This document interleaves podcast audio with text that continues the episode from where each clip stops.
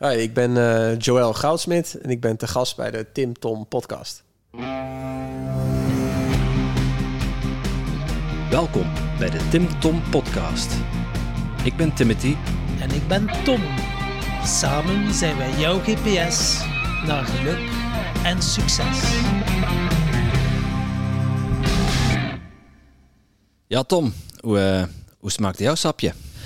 Lekker, lekker. Uh, heel lekker. Ik, uh, het is de eerste maal dat ik het proef, maar uh, lekker vers. En je voelt gewoon de vitamineboost. Voel je gewoon in je systeem. je cellen zijn happy de peppy als je, als je zoiets drinkt. En, je ziet er tien jaar jonger uit, je kunt bijna met mij mee. Oei, dan moet ik terug mijn plechtige communie doen. Ai, ai, oké. maar ja, we zitten hier bij een Joël Goudsmit. En ja, ik zei direct tegen jou ik zeg, die, willen we, die wil ik in de podcast. Uh, ja. was uh, de Truman Show podcast uh, met Johan Luca, die we enkele weken geleden te gast hadden. En ja, we hadden achter dat gesprek was het eerste dat ik deed. Oeh, ik moet bol.com even die boek, dat boek bestellen. Reboot je gezondheid in 24 uur. Dus je wordt gehypnotiseerd eigenlijk. Ja, niet alleen gehypnotiseerd, vooral geïnspireerd. Dat ik dacht, wauw, hoe simpel kan het gewoon zijn terug naar de essentie gaan, terug naar de natuur gaan. En ik ben de laatste tijd al bezig met gezondheid en persoonlijke groei en ontwikkeling. En dat was een, mooie aanvulling. Gewoon terug, ja, dat je in je kracht staat, gewoon naar je natuur. En uh, je niet laten leiden door de reclame, de marketing, wat er allemaal in de warenhuizen te vinden is. Nee, nee, daar, uh, daar ligt het goud niet. Het goud Ligt zit bij, bij Joël Goudsmit. Ja. Ik dacht, ik hoef niks meer te vertellen. Zo. Hij doet alles wel. We gaan starten. Yes, Joël. Hoi. Welkom in de podcast. Leuk om hier te zijn. Ja, leuk dat we bij jou mogen langskomen. We zitten midden in onze Tim Tom podcast zomertour. Misschien is het wel uh, najaar ondertussen. Want wij publiceren iedere week een aflevering. Ja. voor ons was het, de laatste aflevering was gisteren, maar voor onze luisteraar was vorige week. Dus uh, ja, maar wij uh, gaan echt met de flow mee. En ja, we doen de ene toppen naar de ander. En Tom zei, deze toppen die mogen we niet overslaan. Ik vraag me wel af waarom. ja, waarom eigenlijk? Oh, dat wil je ook meteen antwoord ja, op hebben. Ja, ik van jou wel eens horen. Ehm, ik denk ook omdat ik misschien... Dat heb met die jongen gedaan. Ja, ja ik, denk omdat ik het ook meer... Uh, mijn gezondheid en mijn reis heb beschreven... als eigenlijk uh, ieder ander die daar ook mee uh, worstelt. En niet zozeer echt als een wetenschapper... of een bekende arts of dokter of professor... maar meer gewoon van... ik noem het even een normale sterveling... die zijn zoektocht heeft eh, gedaan op het gebied van gezondheid. Van, ja, wat komt er eigenlijk allemaal bij kijken? En dat is echt super holistisch. Er komt ontzettend veel bij kijken. Bij eigenlijk een, een ultieme gezondheid. En bij mij begon het juist meer omdat ik ook heel veel uh, gezondheidsklachten had. En ik ben er nog steeds natuurlijk mee bezig. Je bent altijd natuurlijk... Uh, probeer steeds kijken, hey, kan ik nog wat, meer fine-tunen? Kan ik nog wat meer uh, op puntjes letten om mijn gezondheid? Maar ik had echt een, een bepaalde want of niet van... hey, ik moet iets gaan veranderen aan mijn gezondheid... want ik kan niet meer zo langer doorgaan met al de, deze medicatie. Waar, waar had je last van dan? Uh, echt diverse allergieën, altijd verkouden. Zwaar astmatisch, dus astma-inhalators twee keer per dag, oogdruppels, uh, elke drie maanden korte steroïden. Dus dat is zo'n prik in je billen. Zo. Uh, dus krijg je steroïden in je, in je reet, noem ik maar even. zodat je weer een beetje normaal kan ademhalen. Goed voor de ehm, focus. Ja, huismeid, pollenallergie, hondenallergie, kippenallergie, schimmelallergie in de lucht. Um, bomen, graspollen, echt, maar echt in de allerzwaarste categorieën allemaal. Je had een stempelkaart. Ik had een stempelkaart uh, ja, bij mijn huisarts ook. Dus, uh, um, dus ik had gewoon altijd een medicijnkitje vol en dat moest je dan de hele dag doorslikken. En dan, uh, dus wel, ik zie je volgende maand weer als het op is. En zo ging het eigenlijk. ik denk vanaf mijn 16 en 17 dat dat, dat het eigenlijk begon met wat enkele pillen. En werd alleen maar meer en meer en meer op een gegeven moment. Dus, wat heftig joh. En, ja. Hoe kom je dan aan zoveel allergieën? Ja, hoe kom je eraan? Dat, dat, ik denk het grootste deel heeft te maken met gewoon stress in je lichaam. Maar ook een disbalans in je immuunsysteem. En bij mij begon het dat ik gewoon helemaal niks had geleerd over ja, gezonde voeding, beweging, goede slaap. Dat was voor mij dan, uh, nou, ik denk inmiddels nu alweer 15 jaar geleden of al langer. Niet, ja, dat werd ons niet geleerd op school. Van je moet eigenlijk zo en zo laat naar bed gaan. Je moet in plaats van een diepvriespizza zou je eigenlijk uh, gezond uh, ontbijt gezonde avondeten moeten eten zonder kant-en-klare zakjes. En wat nu denken we, ja, dat zou eigenlijk. Ja, de meeste mensen denken, ja, oké, dat is wel normaal dat je gezond moet eten, want dat doet iets voor je gezondheid. Maar dat was vroeger helemaal niet zo. En nog steeds is dat best wel eigenlijk een taboe. En wordt er alleen op die manier zo over gepraat in de, de kringen van de mensen die een beetje gelijkgestemd zijn. Die al meer in de gezondheid zitten. Maar nog heel veel mensen en heel veel artsen en ziekenhuizen zitten nog heel erg gewoon in de, ja, ik noem het al een beetje in de oude wereld. En uh, met, met gewoon het, ja, slechte voeding en heel weinig uh, uitleg van hoe bereik je eigenlijk gezondheid en hoe kom je af van medicatie. Dus hoe kunnen we je oorzaken aanpakken om gezonder te worden in plaats van symptoombestrijding. Nee, je zegt net diepvriespizza, het is wel lekker makkelijk. Ook doet een, lekker goedkoop. In de oven en uh, ja. ja, maar ik dacht bijvoorbeeld... Een keer, een keer pizza kan toch geen kwaad? Nee, zeker niet. Een keer pizza kan er zeker geen kwijt. Maar ik dacht van ja, een pizza, weet je, zit wat ik nam groentepizza's en dan zat allemaal één nummers bij. En ik, ik, denk, nou, het is gewoon deeg, het is tarwebloem. Uh, ik dacht, nou prima, weet je, ik gooi het in de oven, het is gewoon weer eten. Ik zag het ook echt gewoon als, als voeding. Niet wetende dat je natuurlijk heel veel varianten hebt in pizza's. En je hebt het de hele ongezonde variant van de supermarkten. En je hebt de gezonde varianten die je thuis maakt. Of bij bijvoorbeeld een lokale Italiaanse pizzabakker. En tuurlijk, af en toe een pizza kan helemaal geen kwaad. Maar als je dat natuurlijk dagelijks doet en je gaat naar McDonald's en de Burger King en je ontbijt ook ongezond en je eet ook veel snoep en allemaal en frisdrank. En ja, dat stapelt op en op een gegeven moment word je gewoon, noem het even een chronische ziektebom. En dat is wat bij mij uh, uiteindelijk zeg maar uh, ontstond ook. Gewoon uh, heel veel chronische ziektes die ja, bij elkaar opstapelen. En wanneer kwam dan het kantelpunt? Al je echt wel een diepe crisis nodig om dat te beseffen van, oeh, ik moet die mijn levensstijl toch wel iets anders beginnen aanpakken? Uh, het, kantelpunt kwam eigenlijk toen ik in mijn vorige bedrijf zat. Het pakketje. ja, oh, uh, in mijn... Uh... Mag wel even open doen hoor. Ja? Ja hoor. Sorry hoor. Ja, geen probleem. Die heeft zes charmes. Ja, we wachten wel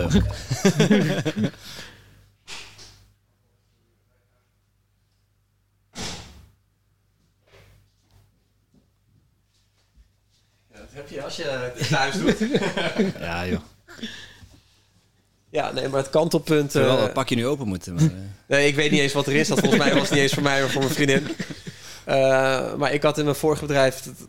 zat ik in nachtleven uitgaan.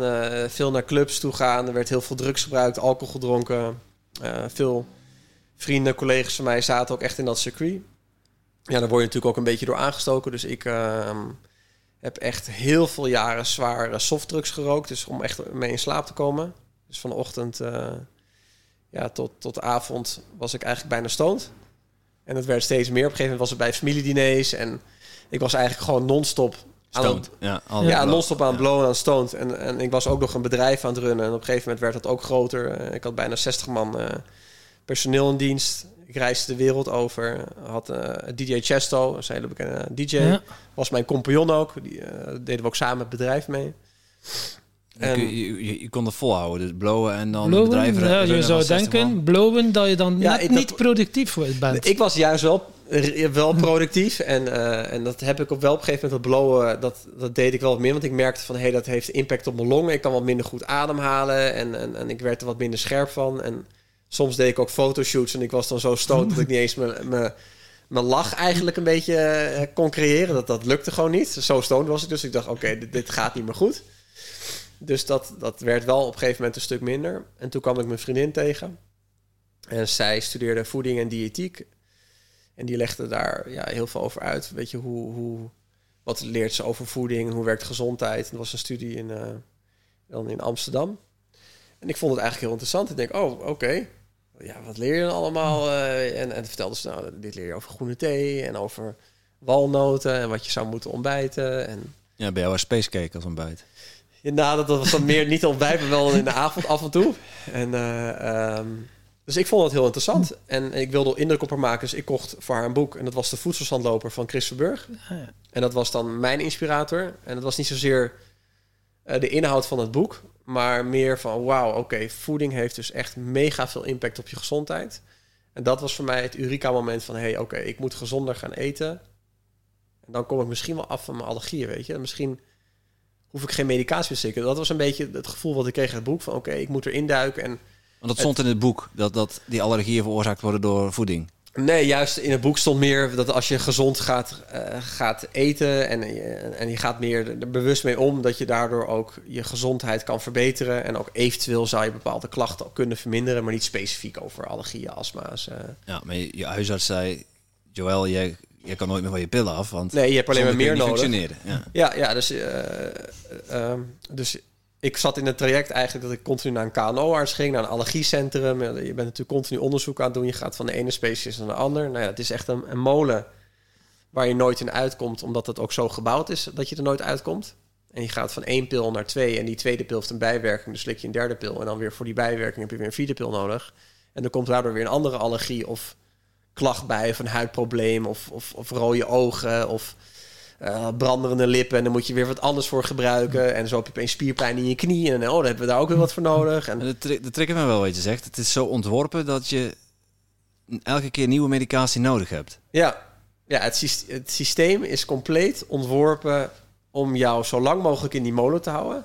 Want um, met het voorschrijven van medicatie en dus het voorschrijven van pillen, legale drugs noem ik het, blijf jij klant. En hoe meer pillen je slikt, hoe betere klant je bent. Maar hoe langer je ook aan die pillen blijft, ja, hoe betere klant je uiteindelijk ook bent. Dus dat is, het is een win-win situatie, continu. De bijwerkingen zorgen ervoor dat je meer medicatie nodig hebt. Dat je, je, je, je problemen worden eigenlijk niet verholpen. Dus er wordt een pleister opgeplakt. Het is een beetje een symptoombestrijding. Ja, en uiteindelijk ben jij, ben je de, de, de, ik noem het even de farmaceutische industrie of de medische industrie, ben je op die manier eigenlijk continu aan het spekken ja, aan, eh, ja, spekken, gewoon met geld aan spekken. In plaats van, er zijn hele makkelijke oorzaken hoe je uiteindelijk van je medicatie kan afkomen. dat je in beginsel niet eens meer nodig hebt. Maar dat wordt natuurlijk niet verteld, want er zit geen verdienmodel in gezondheid. Er zit een verdienmodel in ongezondheid. En er zit een verdienmodel in mensen zo lang mogelijk ongezond houden. En dat is eigenlijk het gestoorde van deze wereld. Maar ligt het ook niet een beetje in de aard van onze uh, economie, in de, de consumptie-economie. En, en we moeten altijd maar consumeren. En je ziet dat ook met je iPhone, die is gewoon gemaakt om kapot te gaan bijvoorbeeld. Ja. Uh, dat je, doen overal suiker in, dus dan ga je ook meer van consumeren. Ja, dat, ik hoor dan, dat maakt je dan weer ziek. Heb je ja. een pilletje nodig. Ja, maar je kan ook, je kan ook het, ik noem het even het businessmodel, kan je veranderen. Weet je, je kan ook beloond worden als een farmaceut of bijvoorbeeld de, ja, de, de dokter of de, de ziekenhuizen van, hey, hoeveel mensen maak je gezond? Hoeveel mensen komen van, door die pillen van je medicijnen af? Hoeveel ziekenhuisbedden zijn er leeg bij? In plaats van hoeveel ziekenhuisbedden zijn er vol in het ziekenhuis? En een huisarts, weet je, die kan beloond worden op het aantal gezonde patiënten die die eigenlijk niet meer ziet. In plaats van de ongezonde patiënten die je elke 10 minuten ziet. Dus je kan ook het hele model omdraaien, zodat het nog steeds een bepaald verdienmodel blijft. Maar in conclusie, het natuurlijk blijft altijd een minder interessant verdienmodel of veel minder om mensen gezond te houden. Ja, dan is eigenlijk gestraft als je een keer ziek bent.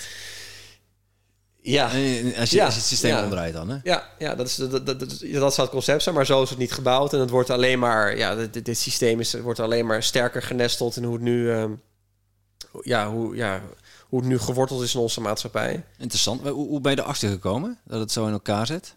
Um, nou, op een gegeven moment heb ik dat boek gelezen. Uh, en toen gingen er mij echt zoveel alarmbellen gingen af. Ik dacht, oké, de, deze wereld, ik weet hier zo weinig van af. Waarom weet ik hier zo weinig van af? En ik ga als een autodidact, ga ik gewoon alles leren over gezondheid. Meditatie, water, vasten, wild plukken, beweging, je DNA, je epigenetica, uh, de lucht die we inademen, de farmaceutische industrie, het, eh, de, de, de vaccinindustrie, gewoon alles de schoonmaakindustrie, je lichaamsproducten, gewoon alles wat een beetje op een bepaalde manier met de gezondheid te maken heeft van de mensen. Want wij zijn gewoon dieren. Ik ga niet lezen over de gezondheid van varkens en apen. Maar indirect is dat gewoon hetzelfde uiteindelijk. Want we zijn allemaal dieren. Ik varken en een, aap zichzelf niet wassen met, uh, met aks bijvoorbeeld. Ik zeg maar even iets. Nee, precies. Nee, maar dat hoeft ook niet als mens. Nee. Weet je, als je daar naar kijkt, waarom zou dat moeten als mens dat we ook met al die chemische producten moeten wassen? Want we doen het niet bij de dieren. Nee, sommige sterker nog, zich wel vaker moeten wassen, maar... Uh... Sterker nog, de enige dieren die wij wassen met chemische producten zijn onze huisdieren. En dan eigenlijk alle andere dieren in de natuur, ja, die wassen zichzelf of niet, of gewoon in de modderpoeltjes of in het regenwater en of aan een boom waar ze zich van afschuren of met zand. En, en wij zijn natuurlijk wat meer verheven, hebben natuurlijk een andere cultuur, we willen natuurlijk lekker ruiken, maar dat kan natuurlijk ook met gezonde lichaamsproducten en producten die jouw lichaam geen schade aanbrengen, maar ook niet natuurlijk de natuur of het afvoerputje waar het in gaat. Dan komt het uiteindelijk ook weer in het afvoerwater terecht. Dan moeten wij het water weer proberen te filteren met al die chemische producten. En nu natuurlijk, ja, mensen die dat nu horen, die zeggen, ja, eigenlijk ben ik misschien wel wat ongezond bezig.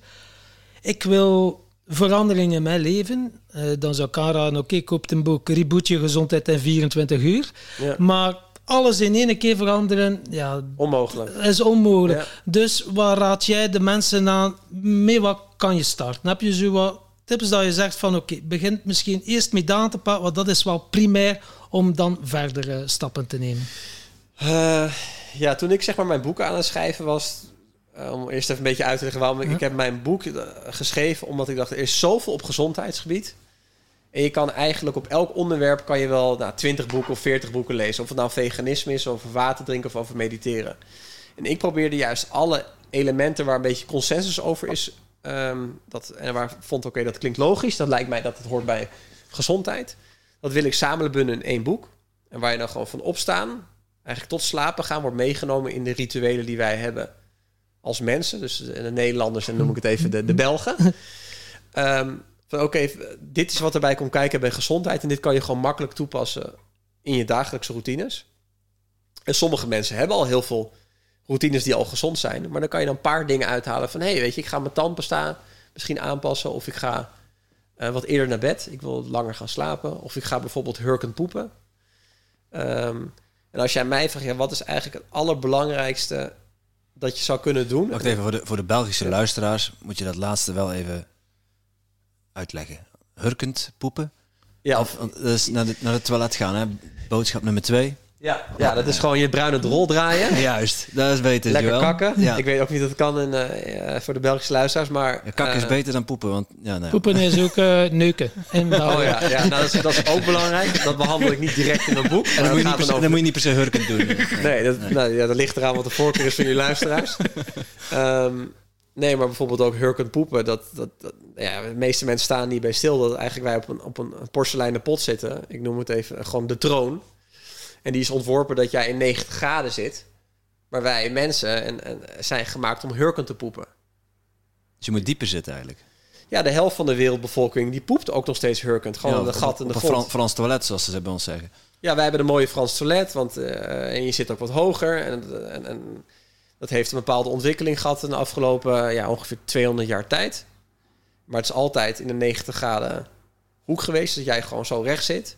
Maar wat er dan gebeurt is dat je je sluitspier...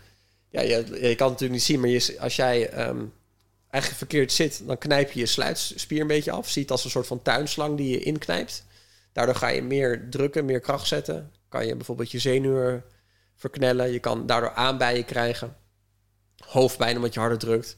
Maar het ergste nog, als jij op je tuinslang drukt, dan kan altijd wat ontlasting nog blijven zitten aan de andere kant die eruit zou moeten. En als jij dus je knieën wat hoger zet, dan, ja, dan komt je poep er en veel sneller uit. Het komt er allemaal uit. Je tuinslang zit niet in een knikje, dus je zit ook veel ontspannender. Dus je, je, je, je poep gaat op een veel natuurlijkere manier. En, en bedoel je dan dat je, je iets onder je voeten kunt zetten? Ja, je zet bijvoorbeeld... Je boven je, uh, ja, ja, je heup hoog te komen. Ja, je zet uh, eigenlijk de allerbeste zijn is gewoon je, je pot eruit te slopen en dan gewoon rechtstreeks in het gat te gaan hurken. Maar ja, dat ziet er natuurlijk niet zo fraai uit als je bijvoorbeeld visite hebt van hey, we hebben dat gat. Ja, Ga daar maar in bukken. Ja, mikken ook. Uh. Ja, in mikken, weet je. En uh, nou, als je het eenmaal er vaker doet, dan gaat het best wel makkelijk. Maar ja, uiteindelijk moet je een soort van een kruk. je hebt bijvoorbeeld eentje die ik online kan kopen. Het heet de Squatty Patty. Het is trouwens een hilarisch filmpje over hurkend poepen. Dat is echt leuk om te zien. De, de Squatty Patty zou ik aanraden om even te kijken op YouTube. Maar dan zet je een soort van verhogentje neer op je voeten. Je knieën komen hoger dan je heupen. Je blijft eigenlijk op je toilet zitten. Maar je poept hurkend. Je hebt gewoon een veel uh, ja, natuurlijkere manier van poepen daardoor. Klinkt interessant. Ik ga proberen. Ja, want jullie poepen ja. niet hurkend. Nee, ik heb er uh, nog nooit van gehoord, uh, Joël. Nee. Ik heb ervan gehoord en uh, ik heb het... Uh, we hadden al zo'n bankje, ik denk... Uh, 30 centimeter hoog of zo. Ja, voor, voor mijn dochter die niet uh, aan alles kan in de kassen of zo. Dus ja, ik heb het wel gepromoveerd tot poepbankje. Maar ja. ik weet natuurlijk niet wat dat de ideale hoogte is. Ik zou toch een keer de squatty patty bekijken.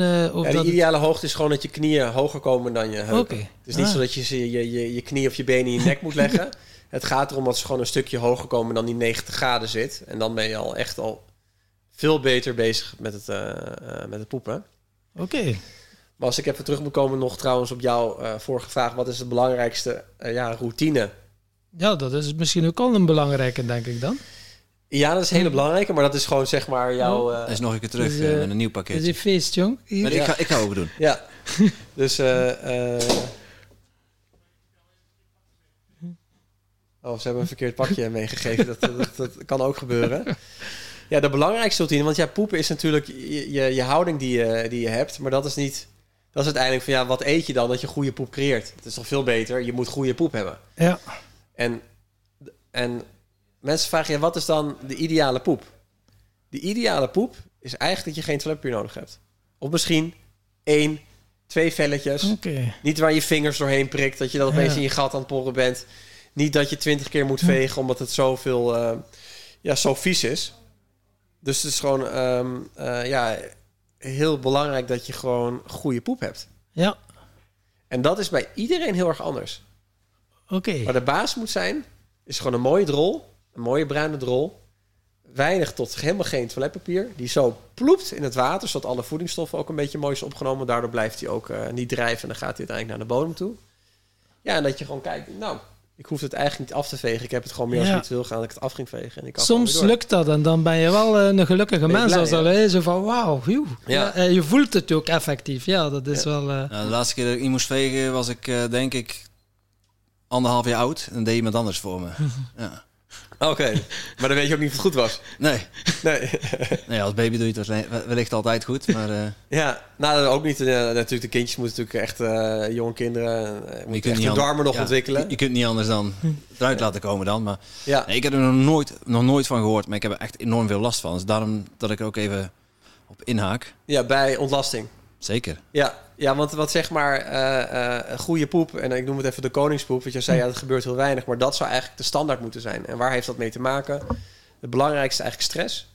Als je heel ontspannen bent, heb jij ontspannen darmen en allemaal wezentjes die daar gewoon op een ontspannen manier verteren. Als je langzaam je maaltijd koudt. En uiteindelijk ook eten eet wat bij jou past.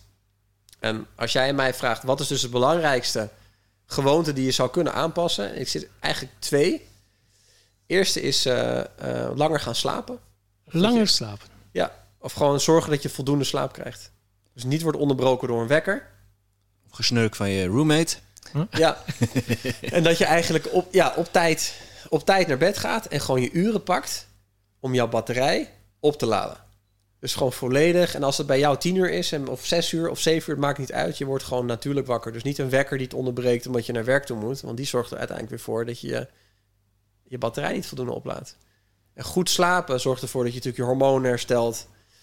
Je, je lichaam, je, je- je spieren, je hersenen, die worden natuurlijk allemaal gereset. En je wil die fases natuurlijk allemaal doorgaan ehm, om gewoon uitgerust wakker te worden.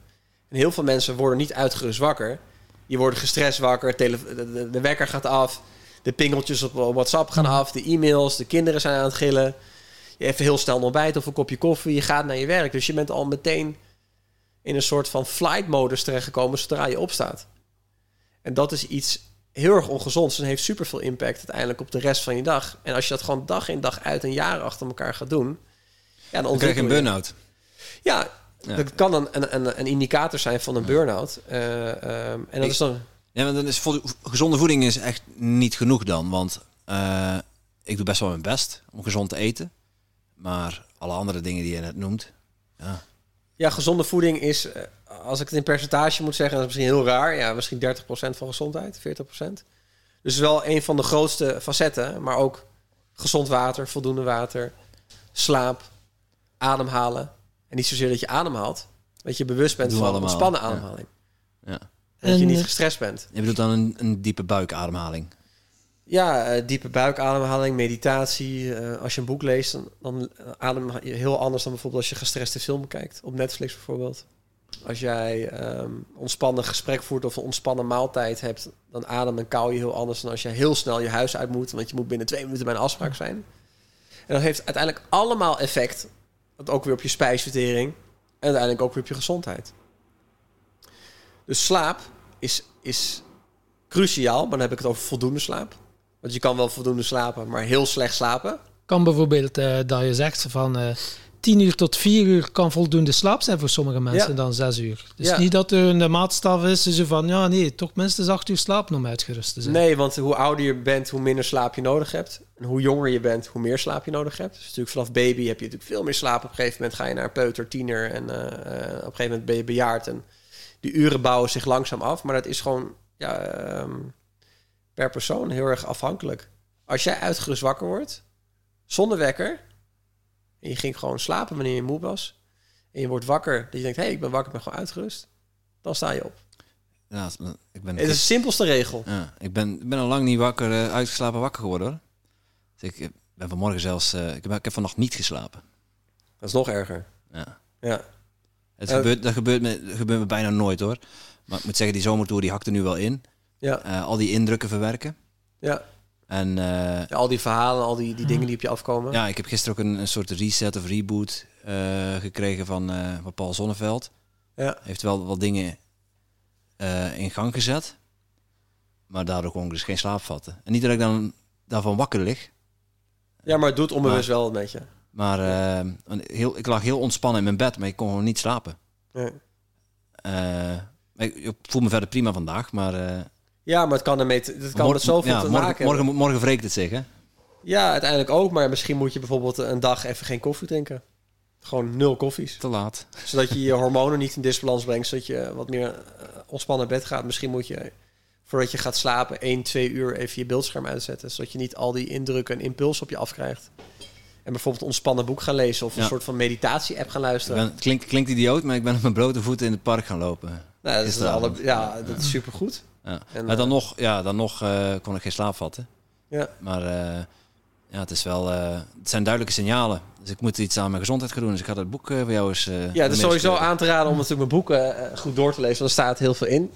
Maar ik wil dan ook nog zeggen, er is nog een tweede punt. Als je denkt van, hé, er is één belangrijk punt, dat is slaap. Een tweede punt is eh, ehm, dat we minder moeten gaan eten. we eten allemaal te veel, te vaak en te ongezond. Te veel, je- te vaak en te ongezond. Ja. Ja. Dus zou je al zeggen, ja, ik heb bijvoorbeeld, jij zegt, nou, ik heb nog nooit, of heel lang geleden, een goede poep gezien, weet je, die ik weinig hoef af te vegen. Nou, misschien moet je eens kijken om van drie maaltijden, wat ons in de marketing en in de cultuur is aangeleerd, je moet drie maaltijden eten. Ja, hoezo? Nee, ik eet er meestal twee. Ik, Nou ja. ik, ik sla mijn ontbijt over. Als ik eh, geen honger heb. Hè. Het, eh, luister een beetje naar mijn lichaam. Ja. En nu heb ik wat... eh, nu zit ik eerder in een dipje, dan heb ik wel wat meer eten nodig. Merk ik wel. Eh, maar doorgaans, ja, ik, eet vrij gezond. Eh, zo min mogelijk bewerkt voedsel. En eh, geen alcohol door de week. Sowieso niet. En ja, twee maaltijden per dag. Maar Ja. dan nog Ja, maar het kan zijn ook. mijn darmen heel boos op mij. Ja, maar dan gaat het erom, wat eet je dan?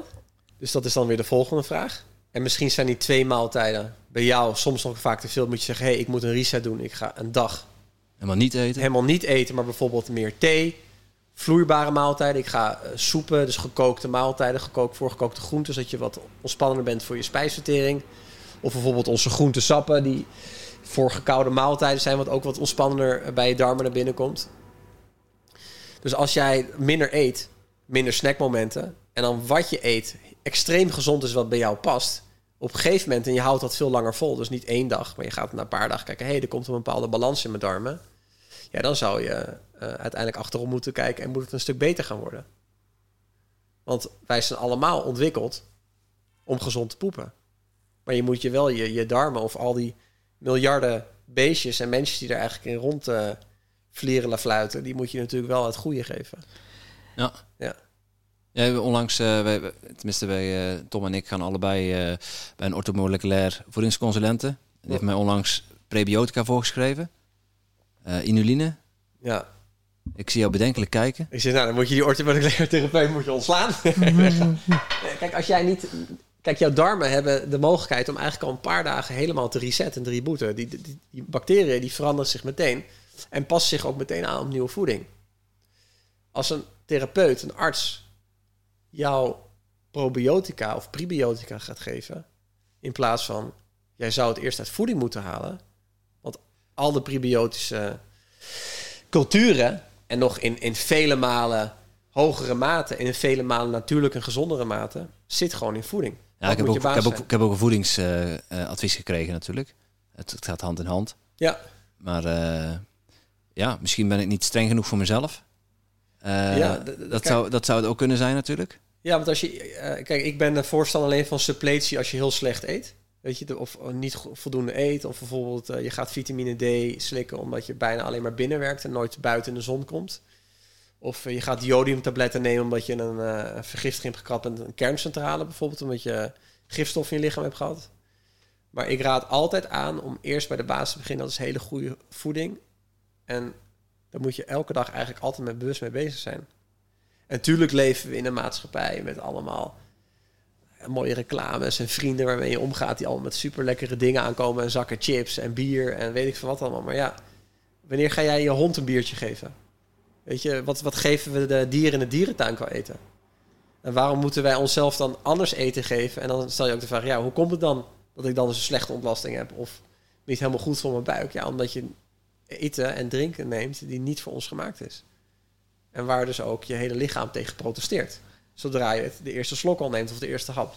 Ik, ik heb ook lang gedacht, fruit is gezond. Maar blijkbaar is dat niet zo gezond voor mij omdat daar uh, toch redelijk wat koolhydraten in zitten. Klopt dat? Of is dat, uh... een leuke vraag weer. Uh, koolhydraten zitten echt in alles. Oké. Okay. Koolhydraten zitten in paddenstoelen, in zeewier, wat heel gezond is, in spinazie. Oké. het zit ook in fruit, in zuur fruit, zoet fruit. Um, er is natuurlijk nu al een hele, nou niet een hype aan de gang. Je moet je koolhydraten uh, minderen en zo min mogelijk koolhydraat. Zoals pasta, rijst, brood is toch minder gezond dan, denk ik? Of? Nou, het gaat om de, de, de, wat voor type koolhydraat is. Je hebt natuurlijk de ongezonde koolhydraten en de gezonde koolhydraatrijke bronnen. Uh, um, en de ongezonde, dan heb je het meer over de wit, witmeel, de, de pistoletjes, uh, ja, het, het witte rijst, bewerkte voeding, de chips dat zijn gewoon donuts, dat zijn gewoon hele rijke bronnen van koolhydraten. Maar als je dat gaat vervangen met volkorenrijst en daarvoor heel veel uh, zoete aardappel gaat eten, wat ook heel rijk is aan koolhydraten, en uh, pastinaak, bakbanaan, dan is dat juist heel gezond voor je darmen. Er zit ook heel veel probiotica in, er zit heel veel vitamine, mineralen in, er zit heel veel enzymen in, er zit heel veel vezels in. Uh, en koolhydraten is niet echt het probleem. Het is meer het probleem dat jij volgens fruit is, is heel gezond voor je, mits je in het seizoen eet. Oké. Want nu als jij nu in de zomer loopt, nou, ik heb hier in uh, een moestuintje hierachter. Ja, de, de, braampjes die komen nu in seizoen. Nou, die zijn er twee, drie, vier weken. Weet je, koolhydraat, suikerrijke bramen. Super zongerijpt. Alles zit erin.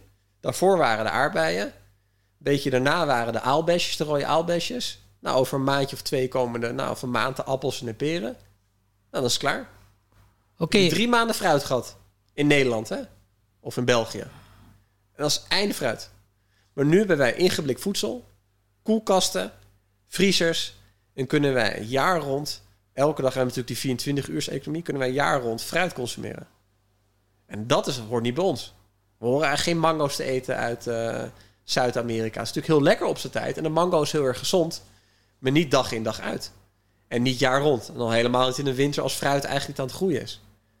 Want onze darmen moeten zich ook op een bepaalde manier resetten om mee te gaan met de seizoenen. En dat geldt voor de paddenstoelen, de granen, de zeewieren, de noten, de groentes, fruit. Alles gaat in een bepaalde cyclus met de aarde mee en groeit op een bepaalde manier in het seizoen. Dus als jij elke dag door fruit eet, is dat niet gezond. Want je gaat tegen de natuur in. En tegen de, ik noem het even, de seizoenen en de evolutie daarin. Waar wij op mensen zijn aangepast. Oké, dus uh, je kan, uh, als ik het goed begrijp, maar als je hier in België of Nederland heeft, drie maanden fruit eet. Want in de winter heb je geen fruit. Ja, dan stop je er gewoon mee. Oké. Ja. Ah, ja. En wat je kan doen is, uh, je kan natuurlijk jams ervan maken van zure bessen. En je maakt er wat jams bij. En doe je de, ja, dan kan je er wat natuurlijke zoetmiddelen bij doen. Eh, je kan er ook gewoon wat natuurlijker suiker bij doen. En iedereen denkt, oh, wat erg. Maar dan kan je nog een beetje in de winter af en toe van fruit eten. Of je kan op een bepaalde manier wekken en conserveren. En dan kan je fruit ook wat later eten. Maar je bedoelt dan fruit dat je zelf gekweekt hebt of bij lokale boer haalt? Dat kan allemaal. Ja, niet iedereen heeft natuurlijk de mogelijkheid om het zelf uh, te kweken. Dat is lekker. Of te, te plukken. Het is, wel makkelijk om even naar de appie te gaan om... Uh, ja, ja, het is wel makkelijk. Om maar, te halen. Maar wat, wat ik ook uitleg in mijn boek, dat is niet zeg maar wat normaal is. Wij denken nu, omdat we de afgelopen 50 jaar hebben wij gewoon opeens fruit uit alle landen. Maar dat is niet wat normaal is. Want het is voor die 50 jaar nooit zo geweest. We hebben de afgelopen duizenden en tienduizenden jaren hebben wij altijd uit het seizoen gegeten. En af en toe als er schepen kwamen met citrusvruchten en dat we het wat langer houdbaar konden maken, dan aten we dat ook. Maar nu is het in de afgelopen 50, 60, 70 jaar is door de supermarkten is onze voeding zo veranderd. En dus ook uh, de manier hoe we fruit eten. En niet alleen het fruit is zeg maar ook ongezond geworden. Oké, nu, uh, uh, nu trek je me weer. Wat bedoel je ermee? Nou, oké, wij. als ik nu met jou bijvoorbeeld. Wel, ja. Als ik nu fruit met jou ga. Stel, ik heb hier een aardbei, gewoon uit mijn moestuin. Nou, er zit geen bestrijdingsmiddelen op. Ik heb hem niet zeg maar gecultiveerd dat hij vier keer zo groot is en dat hij veel sneller groeit. Nee, hij gaat gewoon met de regen, de zon, met de temperaturen, groeit hij op zijn gemakje. Kan een heel klein aardbeidje worden. Nou, die wordt afgekeurd in de supermarkt. Hm. Dus de grote aardbeien, die dus ook meer fruitsuikers bevatten, die gaan naar de supermarkt. Die worden snel gekweekt, komen voornamelijk uit kassen, zitten vol met bestrijdingsmiddelen, zitten vol met kunstmest om de sneller te doen groeien, bevatten daardoor inherent ook minder vitamine en mineralen, omdat ze niet de natuurlijke groeicyclus hebben meegemaakt. En ze zijn uiteindelijk veel groter. Weet je, de wilde bes uit een bos, de wilde blauwe bes, is heel erg klein. En de wilde blauwe bes van Albert Heijn is gewoon tien keer zo groot. Dus je krijgt ook in verhouding dus veel meer suikers binnen. Want fruit heeft ook gewoon suikers. Ja, het zijn fruitsuikers. Maar als je de hele dag door mango's en ananas eet, kan je ook heel dik worden. Want uiteindelijk wordt het in je lichaam, die fructose, omgezet. Nou, voor je lichaam is gewoon hetzelfde. Ja, ja en nee, want je hebt natuurlijk ook vezels, zitten allebei nutriënten bij. Dus het wordt wel iets anders verwerkt als je natuurlijk een mango eet. Ehm, dan bijvoorbeeld uh, een donut. Dat is natuurlijk even wel een iets ander verschil van suikers. Maar uiteindelijk nog steeds, als je daar te veel van eet, dan wordt het omgezet op een gegeven moment in vet en krijg je er ook gewoon gezondheidsklachten van. Omdat het niet natuurlijk meer is. En die fruit worden nu gekweekt in, in hectares grond achter elkaar dezelfde eh, blauwe bessenstruiken. Gewoon echt uh, kilometers lang. En links en rechts, en een hele jaar door kan je het lekker krijgen. Frankenstein groot, opgepompt. Van buiten zijn ze mooi blauw. Van binnen zijn ze eigenlijk geel-wit. Niet blauw of zwart wat ze horen te zijn. Want gezond fruit moet gewoon doordrenkt zijn van ja, de kleurpigment. Moet gewoon heel mooi blauw zijn van binnen en van buiten. Nou, dat kom je niet meer tegen. Alleen maar als je ze natuurlijk wild plukt. Of ze de tijd geeft om ze op die manier te laten groeien. En dan hebben we biofruit. In de supermarkt vind je ook biogroenten en biofruit. Wat is jouw idee erover? Is dat ja, waarschijnlijk iets gezonder dan het gewone groenten en fruit? Maar je hoort dan toch ook verhalen. Nee, dat is gewoon marketing. Ze zetten er bio op en uh, ze kunnen de prijs verdubbelen. Nou, dat, is, dat is echt niet zo. Want wij, uh, bijvoorbeeld uh, met Sapje, ons groentesapbedrijf, wij zijn volledig biologisch. En als je dan naar de boeren gaat die biologisch telen en niet biologisch telen, dan moet je met je eigen ogen kijken wat voor verschil dat is. Je hebt de ene boer die niet biologisch teelt, die zit er echt in, een arme grond te telen. Die gooien daar een berg aan pesticiden op. Ik denk dat het tussen de 20 en 50 pesticiden gemiddeld op een bepaald soort groente- of fruitrassen wordt gespoten. Ehm, die grond wordt gevoed met kunstmest. Dus niet met natuurlijke koeien of dierenpoep. Waar ook heel veel andere nutriënten natuurlijk in zitten. Ehm, en als je naar en, en, en, dan kom je op zo'n niet-biologisch akkerveld en dan zie je gewoon vrachtwagens of van die grote machines. gewoon als een soort van haarlakspray spuiten ze ja, pesticiden, fungiciden, herbiciden, insecticiden, schimmelciden. Alles wat je natuurlijk op, erop kan gooien om, om, ja, ik noem het even, je blauwe bosbes of je krop sla te beschermen. Flikkeren ze erop. Alles eromheen gaat dood. Behalve die krop sla. Want die krop sla blijft in leven. Dat eten wij. Dat zit er nog allemaal op. Wij krijgen al die ja, ziekmakende bestrijdingsmiddelen krijgen wij in ons lichaam. En als jij een biologische kropsla eet, dan krijg je dat niet. Dan krijg je het alleen binnen. Kun je het er niet gewoon afspoelen? Nee. Nee, want dat kropje sla begint als een klein zaadje. En die, die wordt steeds groter, dus dat, dat, dat zit er helemaal binnenin. Je kan een beetje het gaan wassen, maar het zit gewoon in het blad, het zit in het kern. Die sla, die eet die pesticiden als een soort van maaltijd en die groeit daarop. Um, ja, dus de, ja, de, de, de, als je een biologisch stuk uh, sla eet, zitten daar ook bestrijdingsmiddelen op. Maar die worden gecontroleerd.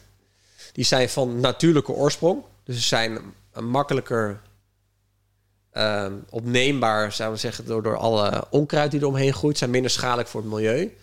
Het wordt minder vaak gebruikt. Er wordt minder grootschalig geteeld. Er wordt meer met seizoenen gewerkt. De grond is, eh, is veel rijker aan allerlei mineralen. Dus dan moeten ze ook echt gezond houden, die boeren. Ehm, en er wordt natuurlijke mest gebruikt. Dus het gaat op de manier zoals de natuur het ook bedoeld heeft. Nog steeds is biologische akkerbouw met ook, is ook gigantisch. Is ook natuurlijk nu een, een giga landbouw geworden. Is ook niet meer zo romantisch. als het is ook een marketingding geworden, toch? Biolabel. Nou, biolabel is, niet, is, is ook gewoon commercieel geworden. Maar het is wel gereguleerd. Het wordt beter gecontroleerd. Het is veel beter dan de reguliere landbouw. Heb, Want heb, heb, heb, jij dat onderzocht? Van, van, van bio, van uh, ja, of dat echt gecontroleerd wordt? Ja, wij worden ook gecontroleerd als sapje zijn. Waar we inkopen, bij welke boeren we inkopen, met wie we samenwerken, of die certificering hebben, of er bestrijdingsmiddelen op zitten. Daar wordt het echt op gecontroleerd. En ook super streng. En als je niet inhoudt, dan krijg je boetes en kan je keurmerk eraf halen. Dus uh, wij worden al acht jaar gecontroleerd met sapje.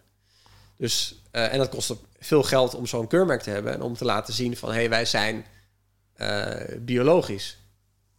En het is heel raar dat je moet zeggen dat je biologisch bent. Want vroeger was dat de standaard. Ja. Weet je? Het zou bij, en nu, bijna duur moeten zijn als je uh, pesticides gebruikt op je ja, planten. En het erg is dat eten is zo... Het is super giftig voor je. Gewoon al het eten wat bespoten is gewoon giftig voor je als organisme. Want als er uh, wormen aan dood gaan, vogels aan dood gaan... Nou, dan hebben, gaan de mensen uiteindelijk ook aan dood. Dat kan het niet goed zijn voor Tuurlijk, want alle dieren eromheen, alle insecten en alle microben gaan eraan dood. Nou, dan gaan ook alle microben uiteindelijk dood in onze darmen. En dan gaan wij uiteindelijk een keertje ook een dood of krijgen we er ziektes van.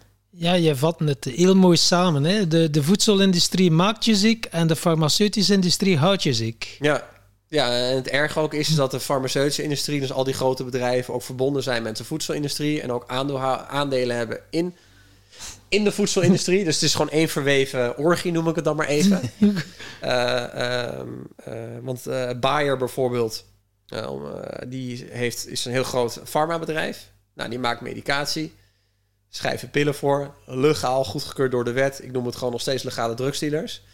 En dan heb je ook nog dat zij eigenaar zijn van allerlei bestrijdingsmiddelenbedrijven. Zoals de Roundup bijvoorbeeld. Wat nu verboden is in Amerika, omdat mensen daar kanker van krijgen. Weet je, 40 jaar na dato. Ja, in België een heel populair bestrijdingsmiddel. Ja, en zo, zo hebben zij nog heel veel andere bestrijdingsmiddelen. En zij doen ook het veredeling van gewassen. Dus wij maken, zij maken GMO mais en ze maken GMO tarwe. Dus genetisch gemodificeerd organisme dat tegen de bestrijdingsmiddelen kan van Bayer. Die plant wordt dan helemaal ondergespoten met gif. De dieren en mensen eten die giftige ja, ingrediënten, noem ik het dan maar even. En als je daar dan ziek van wordt, dan haal je weer pillen bij diezelfde farmaceut. Dus uiteindelijk is het cirkeltje, hoe kut het ook klinkt, hoe fucking raar het ook klinkt, zoiets, is het cirkeltje wel gesloten voor hun. Het is een geweldig businessmodel. We maken mensen ziek met het eten wat ze nemen. Nou, dan komen ze terug om een pilletje voor nemen om een ziekte een beetje gewoon in stand te houden. Oh, Wauw. Ja, dat is... Uh, wow. Shocking. Ja. ja. Ja, dus dat is... Dat, je kan er wel om janken. Het is echt heel erg. En, uh, en het wordt ook zoveel mogelijk tegengehouden door al die grote industrieën... om bijvoorbeeld de biologische landbouw... dat die heel groot wordt. Want dat hoort de standaard te zijn wereldwijd. Goede mest, geen bestrijdingsmiddelen rotatie van crops, gezondheid van de bodem, het in stand houden van het leven, micro-organismen, alle dieren die er omheen leven van het platteland. Dat, dat moet gewoon de norm zijn. Ja, en, en wat mij ook wel opvalt, is dat ehm, een kilo aardappelen bij een lokale boer kost je bijna niks. Koop je een kilo aardappelen in de supermarkt, en je betaalt je blauw. Ja. En waar blijft dan, eh, waar blijft het dan plakken? Dus landbouwers enerzijds, de landbouwers zelf worden slecht betaald. Dus ze moeten eigenlijk wel pesticiden spuiten om een bepaalde omzet, een bepaald volume te draaien om overeind te kunnen blijven. Ja, ze worden afgerekend op de, de kilo's, het gewicht, maar niet afgerekend op de kwaliteit. Nee, inderdaad, dat, dat is precies wat ik bedoel. Ja. En, want als jij biologisch landbouw teelt, uh, of biologisch groente en, uh, en fruit teelt, ja, dan heb je veel minder opbrengst per hectare. Ja, dus daardoor zijn die prijzen ook wat duurder. Uh, ja, maar dat staat niet in verhouding. Uh... Nee, het staat ook niet in verhouding. Het is gewoon een heel ander verdienmodel. Biologische boeren verdienen naar verhouding een stuk beter. Want ze hoeven geen bestrijdingsmiddelen in te kopen. Ze hebben een betere marge. Ze hebben gezondere grond, dus ze kunnen veel langer telen. Ze hebben rotatie, eh, veel betere rotatiesnelheid. Dus ze kunnen op hetzelfde type grond heel veel andere gewassen ook groeien. Dus ze kunnen veel meer telen. En ze krijgen uiteindelijk ook nog een betere opbrengst. In het gewicht. Dus, Ja, in het eh, gewicht. Ja maar, ja. ja, maar als je dan kijkt van wat, wat ze krijgen en wat er dan uiteindelijk voor gevraagd wordt in de supermarkt, ja, hè, voor, voor biologische groente en fruit, het is gewoon stervensduur. Ja. Ik heb een keer twee maanden en dan moet ik zeggen dat dat had wel effect, maar dat kan ik gewoon financieel niet trekken. nee, Maar twee je... maanden echt alleen maar en dan was dan van, eh, van Richard oer sterk gegeten. Ja. Ja, dat kost je gewoon, dat kost je bijna kapitalen. Ja, het, het is ook eigenlijk onbetaalbaar. En, en dat kutte, het vervelende ook is, is dat de Europese Unie de slechte landbouw subsidieert. Dus daardoor kunnen ze goedkoop aardappels, wortels, tarwe, koffie en alles maar telen. Heel goedkoop. Want ze krijgen geld toe. En de varkens en de, de hele veehandel. eh, ehm, en de biologische landbouw heeft dat niet, die subsidies. Als zij die subsidies zouden krijgen, de biologische landbouw, Hè? Wat zeg je nu? Biologische landbouw krijgt geen subsidies? Nee. nee. En de reguliere landbouw, die krijgt van de, de Europese Unie heel veel subsidies om hun mais goedkoop te telen, de tarwe, de, de, de, de overheid, net zoals ook in Amerika, die helpt je daarbij als boer. Zodat je zeg maar aan jouw inkomsten komt. Zodat je dus ook heel goedkoop kan blijven verkopen. Want de, de, ik noem het even de top 10 populairste landbouwgewassen. Tarwe, soja, mais, weet je, katoen, al die dingen. En die worden, die zitten overal in alle voedingsproducten verwerkt. Dus ze moeten zo goedkoop mogelijk zijn. Om zo goedkoop mogelijk te maken, wordt er dus geld toegelegd door de Europese Unie. Wat wij uiteindelijk weer betalen als belastingsgeld. Doordat wij giftig en slecht eten op ons bord krijgen. Terwijl dat geld dus eigenlijk gestoken had moeten worden in biologische landbouw. Want uiteindelijk wordt die grond zo verwaarloosd, de reguliere landbouw, en zo kapot gemaakt. Ik denk over 10, 20 jaar kunnen we niet eens meer wat telen erop. Want die bodem is gewoon dood. Dus het is super zorgelijk. Ja, daar ben ik even stil van. Ja. En eh, dus a- wij als consumenten, hoe vervelend het ook is, het is nu duur. Het wordt wel steeds goedkoper. Je ziet wel de afgelopen jaren zie je echt een verschil. Ook als wij nu bijvoorbeeld komkommers inkomen of pompoenen, biologisch, merken we opeens die prijzen best wel al gelijk liggen met de reguliere inkoop. Want dat kunnen wij gewoon vergelijken. Ehm, maar het zou veel, veel goedkoper moeten, want het moet gestimuleerd worden. En dat dan ook nog de BTW op groente en fruit wordt verhoogd, maakt het natuurlijk ook weer een stukje lastig voor consumenten om meer groente en fruit te kopen in plaats van de Coca-Cola en de snoepgoed in de supermarkt. Ja, eh, wauw. Wa- wa- Wat kunnen we hier volgens jou aan doen? De, de overheid ontmantelen. De- behalve een staatsgreep eh, of een koep Staats- plegen. eh, uiteindelijk kan je, stem je natuurlijk met je portemonnee. Weet je, als jij al. Je hoeft niet het hele jaar rond biologisch eten dus niet kan betalen. Maar als je het maar een maand van het jaar doet, ben je toch al de biologische boeren aan het supporten. En die, en die nemen uiteindelijk de overhand. Weet je. Waar het geld uiteindelijk naartoe stroomt, dat is eigenlijk ook hetgene wat op een gegeven moment groeit en overneemt. Wij stemmen wel nog steeds met onze portemonnee in deze wereld. Maar als je, ja, ik, eet ongeveer, ik denk 60, 70 procent van de dingen die wij kopen is biologisch. Ehm, ja, ik kan niet betalen om het alles biologisch te kopen en altijd vers eh, te maken. Nee, maar je hebt wel wat, wat hulpmiddelen om bijvoorbeeld te zeggen... oké, wat, wat, eh, je hebt ook eh, een lijst met ingrediënten... die minder of geen bestrijdingsmiddelen nodig hebben... ook in de reguliere landbouw. Noten. Je hebt een hele harde schil. loken, knoflook, uien. En want dan zeg ik dan bijna onzin om zeggen als ze bio-noten hebben of gewone noten. Er zit weinig Ja, verschil in. ja, dat zou je dan zeggen even qua, qua bestrijdingsmiddelen. Maar dan kijk je niet naar de grond. En dan kijk je ook niet hoe ze met de bijen omgaan. En dan kijk je ook niet hoe ze met de omgeving omgaan. Of met de ver- veredeling van de noten. En hoe ze de bomen allemaal groeien. En de natuur eromheen. En daar kijkt een biologische landbouw wel naar. Ja. En de reguliere landbouw, die- ja, die gaat er gewoon over lijken heen. En die denkt, nou, we zetten gewoon een amandelveld neer met 10.000 bomen. En eh, let's go. Ja, of we, kappen daar een, eh, een stuk oerbos en dan Ja. eh, huppa. Ja, dus dat is, dat is toch, dat gaat toch wel anders. Maar voornamelijk een beetje de regel is eigenlijk de groente, fruit met een bepaalde dikkere schil. Daar komen minder bestrijdingsmiddelen doorheen. Oké. Er zijn minder bestrijdingsmiddelen voor nodig. En nu even concreet zo noten kopen. eh, bijvoorbeeld prijskwaliteit, dat kan je waarschijnlijk ook online gezonder doen. Ik heb mij laten vertellen, Pit en Pit bijvoorbeeld. Dus ja, dat, nou, eh, pit en pit, daar koop ik ook wel eens eh, zelf eh, bij. Die hebben hele mooie kruiden. Ja. Eh, essentiële olie en zo. Die kopen gewoon goede spullen in. Ook vaak eh, bio. Ja, dat kan je gewoon... eh, nee, ik ga niet reclame maken voor die webshop. Ja, Nee. prima. Ah, ja, ja, ja, ja, ja, koop tuurlijk. het bij ze. En als je noten koopt, koopt het de noten zoals wij ze zouden vinden in de bossen. Nou, in de bossen zijn ze ongebrand, ongezout, niet gefrituurd. En komen ze natuurlijk gewoon eigenlijk vers uit de schil. Dus zijn ze zo vers mogelijk. Dus, dus dat wil je... Ja, dat, zo zou je een noot willen eten. Zoals jij hem ook plukt eh, bij een walnotenboom. Oké. Harde noot om te kraken. Ja, nou, we notenkrakers toch? Ja. Ja, maar als jij het zelf kraakt, je gaat zelf die noten openmaken, dan eet je in verhouding veel minder noten, omdat je er veel meer energie en arbeid in steekt. En veel meer respect hebt voor de arbeid die je geeft. Dan als je een zak noten naar binnen werkt vanuit de Albert Heijn die het voor je heeft gekraakt. Ja, en degene die, die, eh, die het niet weten, die amandelen, zijn bijna onmogelijk om zelf te Ja, kraken. macadamia, hebben we dat wel eens geprobeerd. dat is gewoon niet te doen. Een pekannoot ook. ik heb, want ik dacht, ik ga het ook zelf proberen. Want ik ben natuurlijk ook een boek over aan het schrijven. En als je het zelf gaat kraken, ja, dan eet je echt maar twee macadamia per dag. En je denkt, godverdomme, want die noten kraken, dat werkt gewoon niet. Of je handen gaan er gewoon aan. En je hebt echt, echt kracht voor nodig om die dingen open te krijgen. En je, je waardeert daardoor ook de natuur meer. Maar ook, je wordt veel meer bewuster van hoeveel moet ik er dan eigenlijk eten. Ja, en dan, ja, ja, als je dan, en als je dan zeg maar de, de vers gepelde noten koopt. En in eh, Zuiderse landen zie je dat wel eens. Dan zie je van die oude vrouwtjes, niet van die bergdorpjes, met een hamertje, tik, tik, tik, tik, die Ja. amandelen kraken.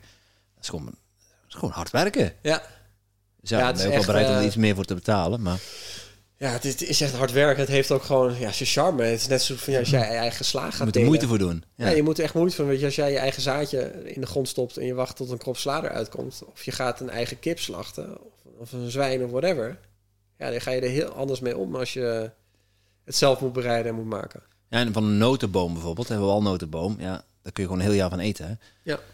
Ja, je- en dat zijn dus ook producten die je jaren rond zou kunnen eten, omdat je ze kan drogen. ja, je kunt ze twee jaar bewaren. Ja, datzelfde geldt ook voor granen en datzelfde geldt ook voor bonen. Eh, dat zijn natuurlijk eh, ingrediënten die je makkelijker jaar rond zou kunnen eten. Bij groenten, die zitten ook maar een bepaald moment. Als de zon schijnt, komen ze in seizoen een paar maandjes. Weet je, de spinazie, de snijwiet, de rucola, de, de, de kruiden. De, de, eh, ja, die zijn ook maar een paar. En dan gaat het weer weg. En dan heb je eigenlijk jaar rond heb je wel vlees. Jaar rond heb je wel vis. Even afhankelijk waar de kuddes naartoe migreren, als het natuurlijk zo zijn, en waar de vissen gaan paaien. Waar, ze natuurlijk, waar gaan de vissen naartoe? En dan op een gegeven moment heb je andere type visjes, of kikkertjes, of amfibieën, of insecten, of vogels. En ja, dat, dat is gewoon hoe de natuur werkt. Dat is een mooi bruggetje voor onze. Het, we hebben de groente, het fruit, de noten. Het vlees, daar wordt ook van alles over verteld en niet verteld. Ja, vegan, want vlees is niet goed voor jou. Je hoort van alles, je hoort van alles.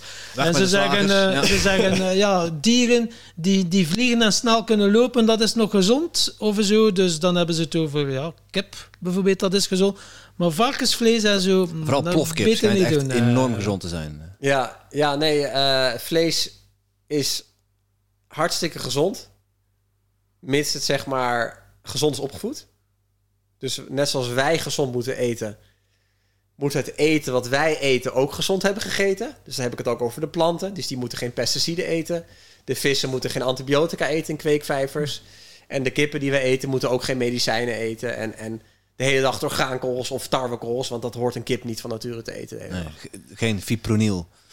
Nee, bijvoorbeeld, ja, en dat is dan maar een onderdeel van de, de duizend dingen die ze zouden kunnen vinden in een kip. Nee, is, dat is een keer in de Ja, dat was mainstream een, media geweest. hè, ja, dat een NVWA-schandaal relletje. was dat. Ja. Eh, omdat ze er maar iets eh, vinden erin. Dat zat dan toevallig in een eitje. Ja, nou, als ze op tien andere dingen zouden zoeken, hadden ze het ook gevonden. En toevallig kwam dat stofje dan eruit. Ehm, ja, vlees eh, eten. Ik, ben, eh, ik vind het verschrikkelijk hoe, hoe, hoe, de, hoe er om wordt gegaan met in, in de dierenindustrie. Weet je, de massaproductie. De megafarms, weet je, alle varkens en kippen. Ja, de feeding lots en zo. Ja. Ja, hoe dat, al- hoe dat allemaal met elkaar op een, op een, eh, op een grote groot eh, wordt eh, gefokt. En dan zonder daglicht. We zitten vol met pillen en medicatie. Die dieren en, en, en, en zitten vol met stress. Hebben geen bewegingsruimte. En dan laten ze niet eens nog volwaardig een leven creëren. En dan slachten ze alweer echt super snel. Dus daar ben ik echt heel erg op tegen. En het is ook super slecht. Super slecht voor de, voor de dieren. Het is super slecht uiteindelijk voor die, die, de milieu eromheen. Want er komt heel veel ontlasting komt in die rivieren terecht. Eh, er komt uiteindelijk heel veel ja, scheetjes, methaangas natuurlijk van de koeien bijvoorbeeld in de atmosfeer eh, eh, terecht. Dus op die manier zouden we ook geen dieren moeten houden. Want als een koe poept, dan moet die koe poepen op een grasveld. Die moeten dan met zijn hoefjes in het gras stampen. Nou, en dan vinden die wormpjes En die microben vinden dat weer heerlijk en die, die gedijen er weer op. En dan komen er allemaal weer hele mooie plantjes uit het jaar na. Nou, dan loopt de koe weer verder en dan gaat hij daar weer een beetje eten. Weer met een poepje erin. Dat is dus geen kunstmest, gewoon maar een natuurlijke mest. Nou, die, poep heeft, of die, die koe heeft dan eh, een, lange tijd lekker rondgelopen op een natuurlijke manier in buitenlucht. Water gedronken uit een beekje of schoon, of schoon water. Van de regen dan. eh. En uiteindelijk wordt hij geslacht. En dan eten wij dat. Dan eten wij een koe die zijn natuur heeft bewandeld. Die natuurlijk heeft gegeten. En dat is dan gewoon goed voor ons als mensen. Die koe die dan eigenlijk tegenovergestelde in een, in een megafarm zit. Geen bewegingsruimte. Soja en maïs aan het eten is. Dat hij zo groot mogelijk wordt. Zodat hij zoveel mogelijk gewicht heeft. Ja, ook weer GMO's. Ja, en eh, ook genetisch gemodificeerde organismen die ook zijn goedgekeurd in de Europese Unie. Eh, dus die, die, die dieren eten dat. We weten niet wat het met hun darmen, ja, hun darmen eh, doen. Nou, nog Die worden wel heel veel ziek. Is- antibiotica erin. Ja, tegen ze- de ziektes, ja. ja, en uiteindelijk eh, eh, eten wij ook die koe of die varken. Eh, ehm, ja, en dat is gewoon dierenleed. Maar wij zijn wel vleeseters. Of het dan zegt, we Dus zijn om- alleseters. Omnivoren. Ja. Ja, we En dan zie je dan op Netflix een documentaire, Game Changers. Ja, De sterkste man ter wereld. Ja, ik eet geen vlees. En eh, ja, dat wordt allemaal ontkracht, vlees eten. Ja. Het wordt zoveel informatie rondgestrooid en om den deur ja, moet je al een serieuze onderzoeker zijn om eh, te gaan ja, weten wat is nu eigenlijk goed en niet. ja, ja. en, en dat, dat probleem had ik dus heel erg ook, weet je, van als ik, eh, want ik heb echt heel veel boeken gelezen over raw voeding en veganisme. En toen dacht ik, oké, ik word vegan. Ik geloof dat. Al die wetenschappelijke literatuur en onderzoeken die, die, die vertellen dat, dat het gewoon dat is het meest gezonde. En dan lees ik een boek over paleo-dieet en oersterk en carnivore dieet en vlees eten en het evolutie van de mens. Wat een bullshit. Ik ga zo min mogelijk planten eten en ik ga zoveel mogelijk vlees eten. Dus dat is ook een beetje van wat je ziet en wat je zoekt. Dat is ook waar je op een gegeven moment in gaat geloven. En dat is ook Dat is met alles zo eigenlijk, hè. ja, dat is ook met alles zo. En ik, dat, ik probeer het juist uit te leggen, ook in mijn boek, van... Oké, ik, dump, ik dump jou nu in het bus, of het bos van Frankrijk. Of in de Ardennen. Weet je, om het even dichter bij jullie huis te houden. Oké, wat zouden jullie gaan eten als je nu helemaal niks mee had? Wat, waar, welk eten zou je het eerst op zoek naar gaan? En wat zou je dan het eerst proberen op te jagen of, of te, te plukken of te vinden? Op dit moment, nu, in, in, in, met deze temperatuur ook. Hazelnootjes. Oké, de goede hazelnoot. Oké, die moet je openmaken. Ja. Ja. Wat, is, er- wat is er nog meer in de buurt? Ja, Misschien wat paddenstoeltjes.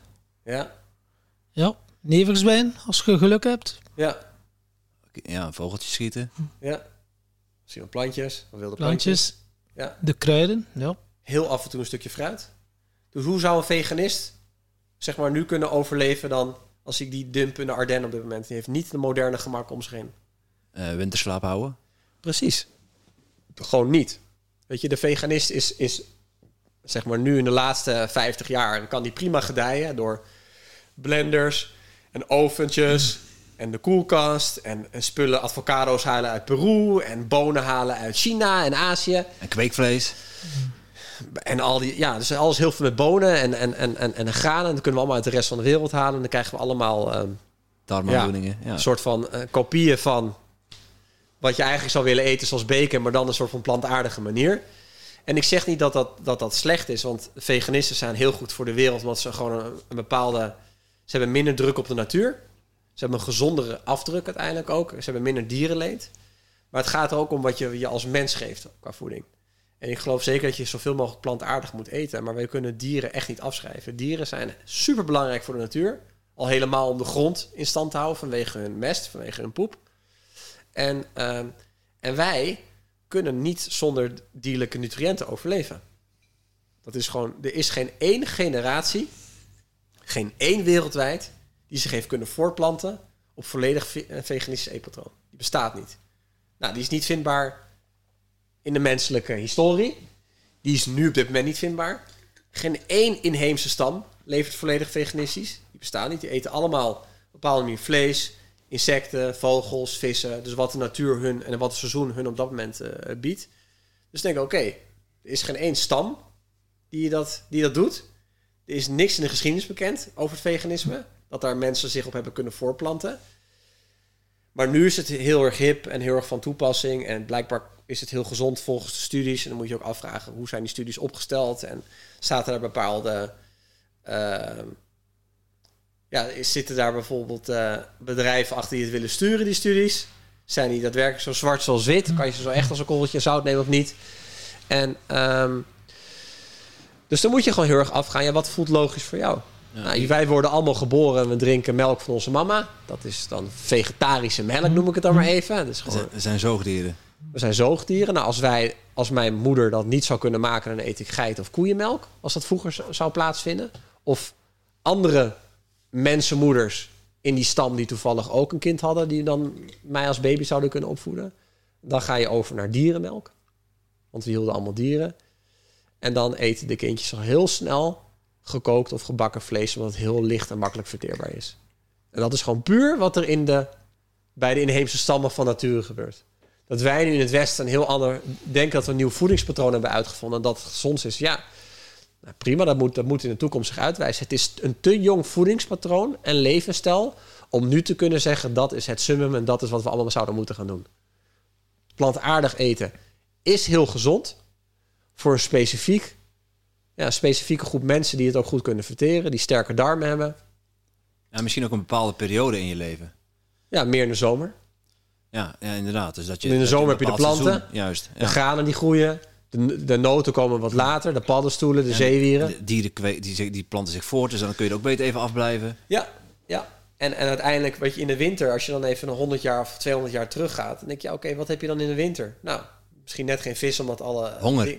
Ja, nou, heb je, maar als je een, zwijn, wat je al aangeeft, je hebt een zwijn, dan heb je gewoon wekenlang, maandenlang heb je er eten van. Het vet, de organen kan je gebruiken, de En jij, botten kan, kan je jij, kan, gebruiken. jij kan Tom nog niet. eh. Ja, die eet in een dag. Sperm gaat er zo doorheen. Ja, kijk, en nu met zoveel, we leven nu met zoveel mensen dat wij natuurlijk niet zo kunnen leven in de natuur. En dat we met z'n allen gaan jagen, want het is gewoon binnen een dag is al het eten op. Ja, is dat als, bedoel, jij woont in Amsterdam, een stad eh, van meer dan een miljoen inwoners. Eh, waar, We haal, zijn met te veel mensen. ja, waar, haal- waar haal jij je groenten? Want kan, kan heel de stad Amsterdam zijn groenten eten en zijn vlees halen op dezelfde manier zoals jij het doet? Eh, nee, want we, zijn, we wonen gewoon met te veel mensen. We hebben het systeem, zeg maar, het kweeksysteem zodanig opgezet dat het niet, zeg maar, handbaar is voor zoveel mensen. Daarom zijn ook die megafarms ontstaan. Wij hebben onze stukken grond om dieren, dieren op een natuurlijke manier beweging te geven, omgeruild voor flatgebouwen en zoveel mogelijk mensen in eh, te, ja, te laten wonen. Of vliegvelden? Ja, en dus, dus, dus de omgeving waar we in wonen is zo erg veranderd dat het ook nu niet meer logisch is om op die manier te doen.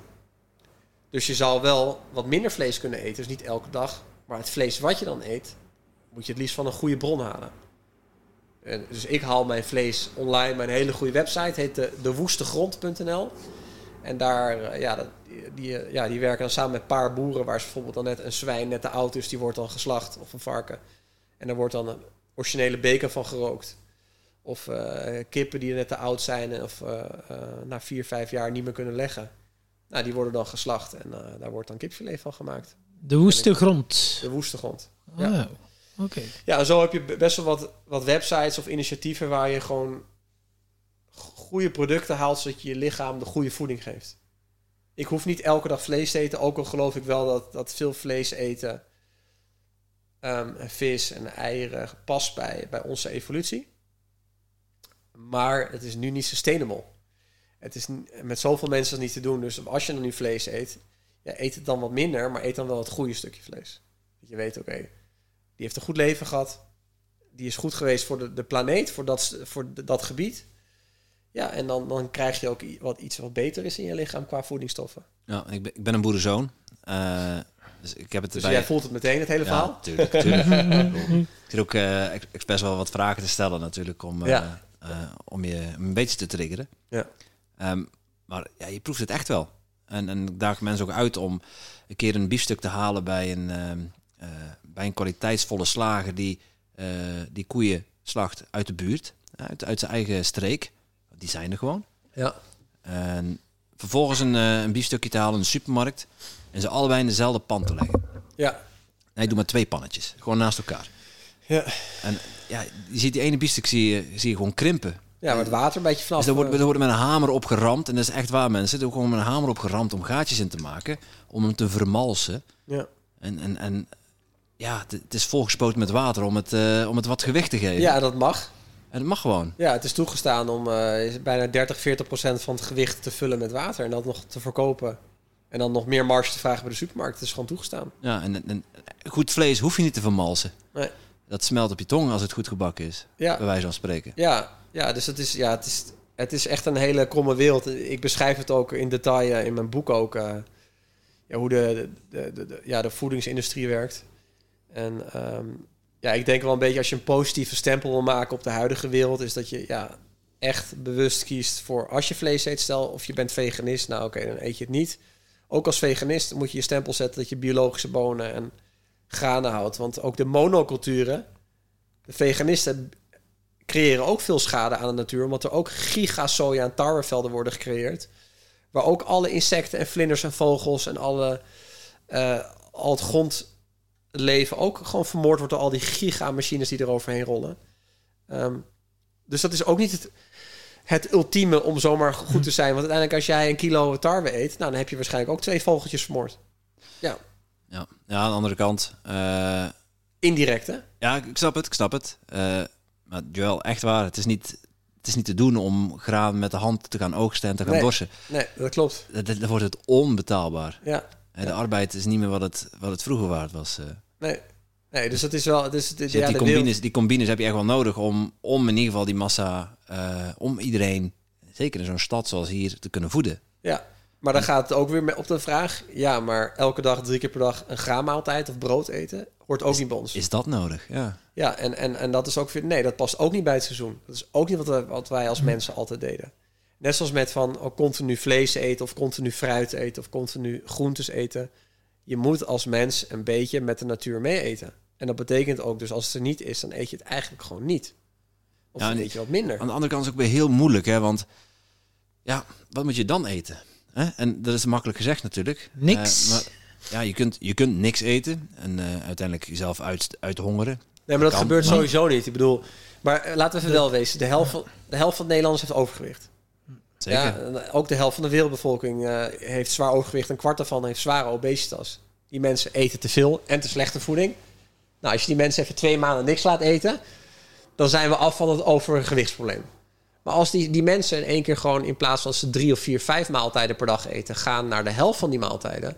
dan vallen ze en af, komen ze op natuurlijk gewicht... want je lichaam past zich gewoon aan. En je eet ook minder, dus je belast ook uiteindelijk weer die druk. Want we eten als in het Westen gewoon veel te veel... omdat eten veel te goedkoop is. Het wordt ons ook veel te makkelijk gemaakt om te eten. Dus je moet dat nu in het Westen je, jezelf het wat nu eigenlijk wat moeilijker maken. En dus je- ook bewust worden je, van. Je eten begraven in de tuin bedoel je dan? Nee, je moet het je wat moeilijk maken door bewust erbij stil te staan van... oké, weet je, ik ga mijn maaltijd nu overslaan. Ik ga even geen snack eten tussendoor. Ik eet misschien vanavond even geen vlees. Of ik neem gewoon even een makkelijk soepje. Of een makkelijke maaltijd. Of ik sla een maaltijd over. Of je drinkt een lekker sapje? Het maakt, maakt niet uit. Dus het is omdat de, de omgeving bepaalt uiteindelijk hoe we eruit zien, ons gedrag. Of het nou onze vrienden zijn, weet je, je gaat met je vrienden naar een bar toe en je gaat daar een biertje drinken. Of je gaat met je vrienden naar het bos toe en dan ga je uiteindelijk gewoon wandelen. Zonder een biertje. Dus de omgeving heeft zoveel invloed uiteindelijk op je gezondheid. En omdat wij niet echt onze omgeving kunnen beïnvloeden, moeten wij onze omgeving kunnen beïnvloeden. Dus wij zelf. Dus we moeten zelf op een andere manier naar de supermarkt gaan. We moeten minder die thuisbezorg-apps. Wat nu heel erg tijdens corona natuurlijk eh, als paddenstoel uit de grond is eh, eh, gegroeid. Nee, je mag niet meer naar de supermarkt. Je mag niet meer buiten. Ja, maar dan dat je bewustere keuze maakt. Van ik ga anders eten. En dat je, je jezelf wat regels oplegt. En dat is dus het gewoontes aanpassen. En dat is super moeilijk. Ja, dat vraagt echt discipline. Ja. Ik, ik, heb het, ik zeg het, ik heb het ook een paar maanden echt heel streng volgehouden. Maar het is bijna niet te doen, joh. Ik bedoel, je bent jezelf bijna aan het martelen. En misschien maak, je het, maak ik het mezelf ook gek. Ja, Eh, maar aan de andere kant, eh, als je dat een keer twee maanden doet, je, alle keuzes die je daarna maakt in de supermarkt zijn wel een pak gezonder. Ja. Ik, ik, ik sla gewoon eh, de, de koeken, de, de chips en zo, dat kun je gewoon zo overslaan. Want ja, dat, dat komt niet in het mandje. ja daar, daar kijk je uiteindelijk niet. Als je bewust je wordt, dan kijk je er niet meer naar. Dan wordt het echt een uitzondering op de regel. Ehm, weet je, wij hebben Maar- bijvoorbeeld... ja, maar dan nog, dan nog is het echt heel moeilijk om, om, om gezo- gezond te blijven eten. Tenminste, voor mij in ieder geval. Maar dat is misschien Ja, maar dat, de verslaving. en dat is dus de omgeving. Nee, maar daar kunnen wij niks aan doen. Dat is de marketing, de omgeving. Je gaat bij mensen uit eten, je komt bij mensen thuis. Weet je, de koekjes, lekkere dingen staan op tafel. En daarom is de omgeving heeft de grootste invloed op onze keuzes. Als wij nu met z'n drieën gewoon in de, in, de, in de jungle zouden leven, nou, dan kunnen wij heel makkelijk gezond blijven eten, want het is er niet. De ongezonde eten is er niet. Het is niet aanwezig, we kunnen niemand bellen, we hebben geen telefoonbereik, er is geen internet. We moeten eten van wat op dat moment beschikbaar is. Is geen speculatie bij je koffie? Welke koffie? Ja. Ja, dus dan overleef je wat de natuur je geeft. En nu overleven we wat de overheid of indirect gewoon wat de supermarkt ons geeft. Dat is ons eten. Dat is onze voeding geworden. En dat is onze omgeving geworden. Wat eigenlijk een super sci-fi omgeving is. Als je het vergelijkt met 100 jaar geleden dat de supermarkt niet bestond. ja, het is niet eens 100 jaar geleden. Het is heel recent. 100 jaar geleden hadden we nog ijskelders. Ja. Nou, en dan voor die snel is 100 het jaar hadden we die Ja. ijskelders niet. En, dan, en als je nog een paar honderd jaar teruggaat, nou, dan was het helemaal van... oké, wat had dat dorp om ons heen? Of wat hadden onze buren... eh, ik noem het even onze boeren om ons heen. eh, en wat groeide ze en wat konden we met elkaar delen? Dus gewoon, gaan naar de buren, want die hebben varken geslacht. Ja, maar hebben die mensen honger geleden? Hebben die mensen... Waarschijnlijk wel. Nou, die hebben af en toe wel eens honger geleden, maar dat hoort er dan gewoon bij. Maar er zijn niet heel veel mensen overleden aan voeding. Want we zijn het allemaal voortgeplant. We zijn een veel groter volk ook geworden. We zijn nou, mega gegroeid. En al 200 jaar geleden hadden we ook gewoon kinderen met 4, 5, 6, 7 man in het gezin.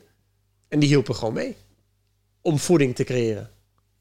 En dat was onze core taak. En nu zitten we op social media en doen we podcast. En hebben we werk achter een computer. Nee, we zijn niet aan het telen. We zijn niet aan het oogsten. We zijn niet aan het groeien. We zijn niet aan het koken. We zijn niet naar boeren aan het gaan. Want we houden ons nu niet bezig met voeding. En dan wordt het moeilijk. Want als je, ik spreek uit ervaring, want ja, als je het heel druk hebt, en, en soms maak het jezelf misschien iets te druk, Ja. maar dan is de, de, mogelijkheid, de mogelijkheden worden dan ook beperkt. Want als je het heel druk hebt, dan vraagt je, snakt je lichaam bijna naar, naar snelle koolhydraten of naar, eh, naar snelle voeding. Ja. En dan steek je het ook makkelijker in en dan ben je weer vertrokken. Ja, ja en, dat, en dat, dat, dat klopt helemaal. Eh, maar zeg maar dus onze werk, slash onze omgeving. Wij, wij hebben dat uiteindelijk zelf gecreëerd. Dat we, dat we, deze dat we hierin zitten. En dit in eigenlijk het spel dat we spelen. Alle dieren om ons heen, behalve wij, zijn de hele dag door bezig met het zoeken van eten. Het beste eten. Zoveel mogelijk daarvan eten. Herkauwen, voorplanten. herkauwen Ja, en het, en het voorplanten en, en en slapen. ontspannen en Ja. slapen. Nou, dat zijn eigenlijk, eigenlijk als je erover nadenkt, denk je, oké, wij moeten ons ook bezighouden eigenlijk met eten en zo goed mogelijk eten voor onszelf. Met voorplanten of je gezin intact te houden en, te overleven. Een warm onderkomen en ontspannen. Dat Ja. zou de core moeten zijn van ons leven. Maar nu, dat, dat is eigenlijk onze core niet eens meer. Onze core is van 9 tot 5 achter een computer zitten of werken of bepaald werk verrichten. En daarbuitenom, oh ja, even snel binnen een kwartiertje koken. Even snel via een app naar de supermarkt doen. Even snel slapen en dan weer wakker worden. Even mediteren 10 minuten om te ontspannen. Want dan heb ik het even afgevinkt van mijn to-do-list. Dus alle belangrijke elementen die ons gezond moeten houden, die zijn gepropt in ongeveer 10% van onze dag. En alle onbelangrijke elementen, zoals werk en heel veel geld verdienen, die zijn gepropt in 90% van onze dag. En zitten en weinig bewegen. En dat is een hele depressieve gedachte. Ja, een Maar dat is wel de realiteit. contradictio in termino. Want ja, ik, gezonde voeding is duur. En zeker als je dan op zoek moet, kost het je ook nog een hoop tijd. Eh, aan de andere kant moet er ook geld in het laadje komen. Ja. Ja. En, en de tijd dat je dan niet werkt of wat naar eten op zoek bent, hè, laten we het zo even noemen, Ja. eh, aan ontspannen bent, en dan komt er ook niks in het laadje. Dan kun je die gezonde voeding niet kopen. Nee. Hoe- wat gaan we Nee, eraan doen? Dus, Wat gaan we is- doen? Dus het is de cyclus waar we, eh, waar we in zitten. Je moet ook langzaam uiteindelijk die stap of gewoon de tijd maken. Ik zoek vaste boeren, vaste websites waar ik gezond eten kan Ja. halen. Je maakt uiteindelijk voor jezelf bijvoorbeeld een lijst van... hey, dit is eigenlijk wat ik, wat ik onder gezond eten beschouw. Bedoel, ik hoef niemand te vertellen dat je geen drop moet eten... en chips en friet en pizza en McDonald's. Dat is geen gezond eten. Want dat geven we ook niet aan de dieren in de dierentuin. En je moet je dat voor jezelf... Ja, eigenlijk een soort van een lijst maken van... Wat is dat dan? Wat wil ik eigenlijk elke dag eten? Wanneer wil ik niet eten? En dat zul je toch een beetje moeten plannen. Je moet er toch tijd in steken in gezondheid. Het gaat niet vanzelf. Ja, zeker. En dan voeding. Dan hebben we ook, ja, zonder water kunnen we ook niet leven. Eh, wat is nu gezond water? Eh, vind je ze in de supermarkt of... eh, Oké, het allerbelangrijkste van leven is water. Allerbelangrijkste. Want we kunnen echt 30 dagen of langer, 60 dagen zonder eten. Als we een paar dagen geen water of vocht tot ons nemen, dan vallen we dood neer. Water is het allerbelangrijkste. En het water dat je dan drinkt moet volledig gezond zijn en vrij van antibiotica, pesticiden, zware metalen, medicijnresten, Dus kraantjeswater schrappen, die handel. Nee, kraantjeswater kan je drinken. Uh, met je kraan is aangesloten op natuurlijke bron. Ehm, al onze kraanwater is aangesloten op natuurlijke bronnen. Maar die bronnen worden niet goed genoeg gefilterd. Weet je, de waterleidingbedrijven hebben zoveel moeite om... Het zijn inmiddels bijna 80 of 90.000 type giftige toxines... die nu in onze eh, atmosfeer en de grond en de lucht balans zijn. Nou, om dat eruit te filteren is gewoon onmogelijk. Dus er zijn allemaal uh, maximaal toegestaande grenzen hoeveel zware metalen en plastics en medicijnen je, in je kraanwater mag hebben om gewoon nog veilig te consumeren. Second best. Nou, sterker nog, er mag niet eens een grens zijn, want het hoort er gewoon niet in te zitten. Maar ja, ala, we zitten in deze wereld, daar kunnen we niet meer omheen. Dus je kan een filter creëren op je kraanwater. Uh, ik gebruik dan een, een koolstoffilter. Dat is nog het meest natuurlijk. En die haalt dan ongeveer 99,9% van de troep uit je water. Een koolstoffilter. Ja, is een uh, zwarte koolstoffilter. Um, maar dan haal je ook uiteindelijk weer de gezonde mineralen eruit. Want uiteindelijk, als je iets eruit filtert, is het heel moeilijk onderscheid te maken in het gezonde en het ongezonde. Dus je drinkt op een gegeven moment dood water. En water heeft van nature natuurlijk elektrolyten nodig en allerlei sporenelementen. Dus je kan er een beetje uh, ja, zeezout bij doen om het weer tot leven te brengen. Want het klinkt een beetje zweverig. Ja. Om het, om het beter bruikbaar te maken voor je lichaam. Zo Himalaya zout of zo? Of, uh, zeezout, Keltisch. ja, Keltisch. zeezout. Dus ja. uh, gewoon een zwarte koolstoffilter en die kan je gewoon op internet bestellen. Ja, dan heb je, je hebt wat websites en die, dat, dat kan je koppelen aan je kraan. En nou, wat prijs zit je dan? Ik ben nu nou, al, dan uh, zit je ongeveer voor 250, 300 euro. Heb jij gewoon een geweldige waterfilter. Hoef je nooit Spa Blauw meer te kopen. Want dat is ook gefilterd kraanwater. Oké. Okay. Uh, en Chaudfontaine en uh, alle, alle, alle bekende merken die in de supermarkt zitten. De meeste daarvan zijn gewoon gefilterd kraanwater met toegevoegde mineralen. Dus dan noemen ze het mineraalwater. Um, zo'n filtertje, die kan je gewoon, ja, zolang je werkt, 10, 20 jaar onder je kraan houden. En je hoeft elke keer zo'n filter te vervangen, één keer per twee jaar. Hoe vaak je het gebruikt, dat kost je dan 20, 30, 40 euro. Oké. Okay. En daarmee krijg je een stuk zuiverder water. Dus eigenlijk easy. Gewoon een zwarte koolstoffilter uh, aanschaffen via internet en een ja. beetje zeezout erin. En een schijfje biologische citroen of komkommer erin. En uh, ja, fantastisch ja, water. Bijvoorbeeld. En, en al mensen die bijvoorbeeld ontzettend veel geld hebben of in de natuur wonen, die kunnen een waterput slaan en die kunnen gewoon heel diep. Bronwater. Bron, echt, grondwater. Echte bronwater of grondwater. Weet je, als je 100, 150 meter diep gaat, dan is dat gefilterd door al die aardlagen. Nou, dat is dat regenwater wat heel lang geleden, of grondwater wat heel lang geleden is opgeslagen door de aarde. Nou, dat is gewoon het summum. Uh, dan heb je ook nog gewoon het water wat uit de beekjes komt. Vanuit Frankrijk, België. Dat kan je ook gewoon uitdrinken. Ja, ik kan me een keer herinneren een excursie uh, in Oostenrijk. Van dat bergwater, van dat superheldere bergwater. Nou, ja. Lekker. Ja, dus moet je altijd wel even... Ik zet wel een disclaimer. Je moet altijd oppassen waar die bron vandaan komt. Ja, Want als die bron uit ergens van de fabriek komt en die zit vol met allerlei giftige metalen, dan moet je het natuurlijk uh, loslaten. Niet, niet de lokale beek in een gemiddelde Belgisch dorpje. Nee, nee, nee dat, zou ik, dat zou ik afraden. En je kan het, uiteindelijk kan je dat ook opslaan en filteren. En als, je, als je weet, kijk, in Amsterdam is het grondwater nog, is het water nog, uh, en het wordt gefilterd door de duinen. Ja. Uh, heb ik begrepen. Ja. in Antwerpen, waar ik woon, komt het uit het Albertkanaal. Ik hoef ja. er geen tekeningetje bij te maken, denk ik. Nee, nee maar drink je dat, dat water drink je toch gewoon uit de kraan dan dagelijks? Ja. ja en, en sta je er dan bij stil van, hey, is het, nee. doet het iets? Nee. Terwijl water nee, terwijl we het hierover hebben, nu een paar dagen al, uh, ja, begin je erover na te denken. Ja, nee, water is de essentie van, onze, van ons leven, van alles. Van onze cellen. Ja. Kalk, uh, zeggen dat er zit heel veel kalk in ons water en, en, en we zijn er wel over bezig van... Uh, en cocaïne ook in Antwerpen. Ja, cocaïne ook, ja. Driolering dan, hè? Ja, ja, ja, en heel, veel, ja, heel veel druk zit erin. Om, om, om, om nou, een filter te plaatsen. ja. Waarom denk je dat ik hier zo uh, met, met van die kleine knepen oogjes zit? Uh, ik heb mijn water meegenomen van thuis, hè? Ja, nou, hier in Amsterdam zit ontzettend veel softdrugs in. Uh, dus nou, je bent nu aan het drinken natuurlijk gefilterd. Wat drinken we nu? Want je hebt, uh, je hebt hier een karafje water staan. Uh, ja, dat is gewoon gefilterd water. Is met een koolstoffilter gefilterd? Ja, en dan hebben we citroen bij en uh, komkommer. Gewoon wat, wat meer, ja, ze komen wat mineralen, wat elektrolyten en uiteindelijk ook wat smaak. En dan kun je, dan kun je gewoon het, het, ja, het, het zoveel als mogelijk gefilterd water, doodwater, klinkt, klinkt luguber, maar ja, het is, het is al gewoon... dood, want het komt als je kijkt wat er gebeurt bij bijvoorbeeld zo'n waternet hier achter in Amsterdam. Ja, het, het, het wordt opgeslagen in, ja, het is duinwater, maar ze hebben ook bepaalde meren waar ze het uithalen. Nou, die meren zijn dan zo verontreinigd dat ze al daar soort van alarmbellen hebben laten afrinkelen ook in de pers van ja, er zit gewoon te veel gifstoffen in die we niet kunnen filteren. Nou, dat water gaat dan door allerlei bassins en filtermachines en distillaten. Dat water wordt helemaal kapot geslagen, die moleculen worden uit elkaar getrokken. De, de, de waterstructuur is niet meer wat het is zodra het op een gegeven moment helemaal schoongemaakt is. Dan worden er op een gegeven moment nog mineralen aan toegevoegd. Synthetische mineralen. Dan gaat het door kilometers lange leidingen van 30, 40, 50 jaar oud, die ook weer allemaal gifstoffen loslaten. Dan komt het in je huis binnen. En allemaal, de meeste huizen zijn niet nieuw. Oude leidingen die ook weer allerlei lood en andere dingetjes los kunnen laten. En dan doe je je waterkraan open. En dan drink jij water met super veel minuscule gifstoffen. Lekker. Elke dag. Dag in, dag uit. Ja. En, nu, denk, ja, nu denken de mensen, oh my god, man, ik ben gewoon eh, een gifbom, ik zit vol gif. Ja. Dan eh, ontgiften. Yes. Wat kunnen we doen om ons lijf volledig te ontgiften? Want het kan wel herstellen, je lichaam. Hoop ik. Ja, je lichaam. Nou, het allerbelangrijkste eigenlijk advies dat ik wil geven.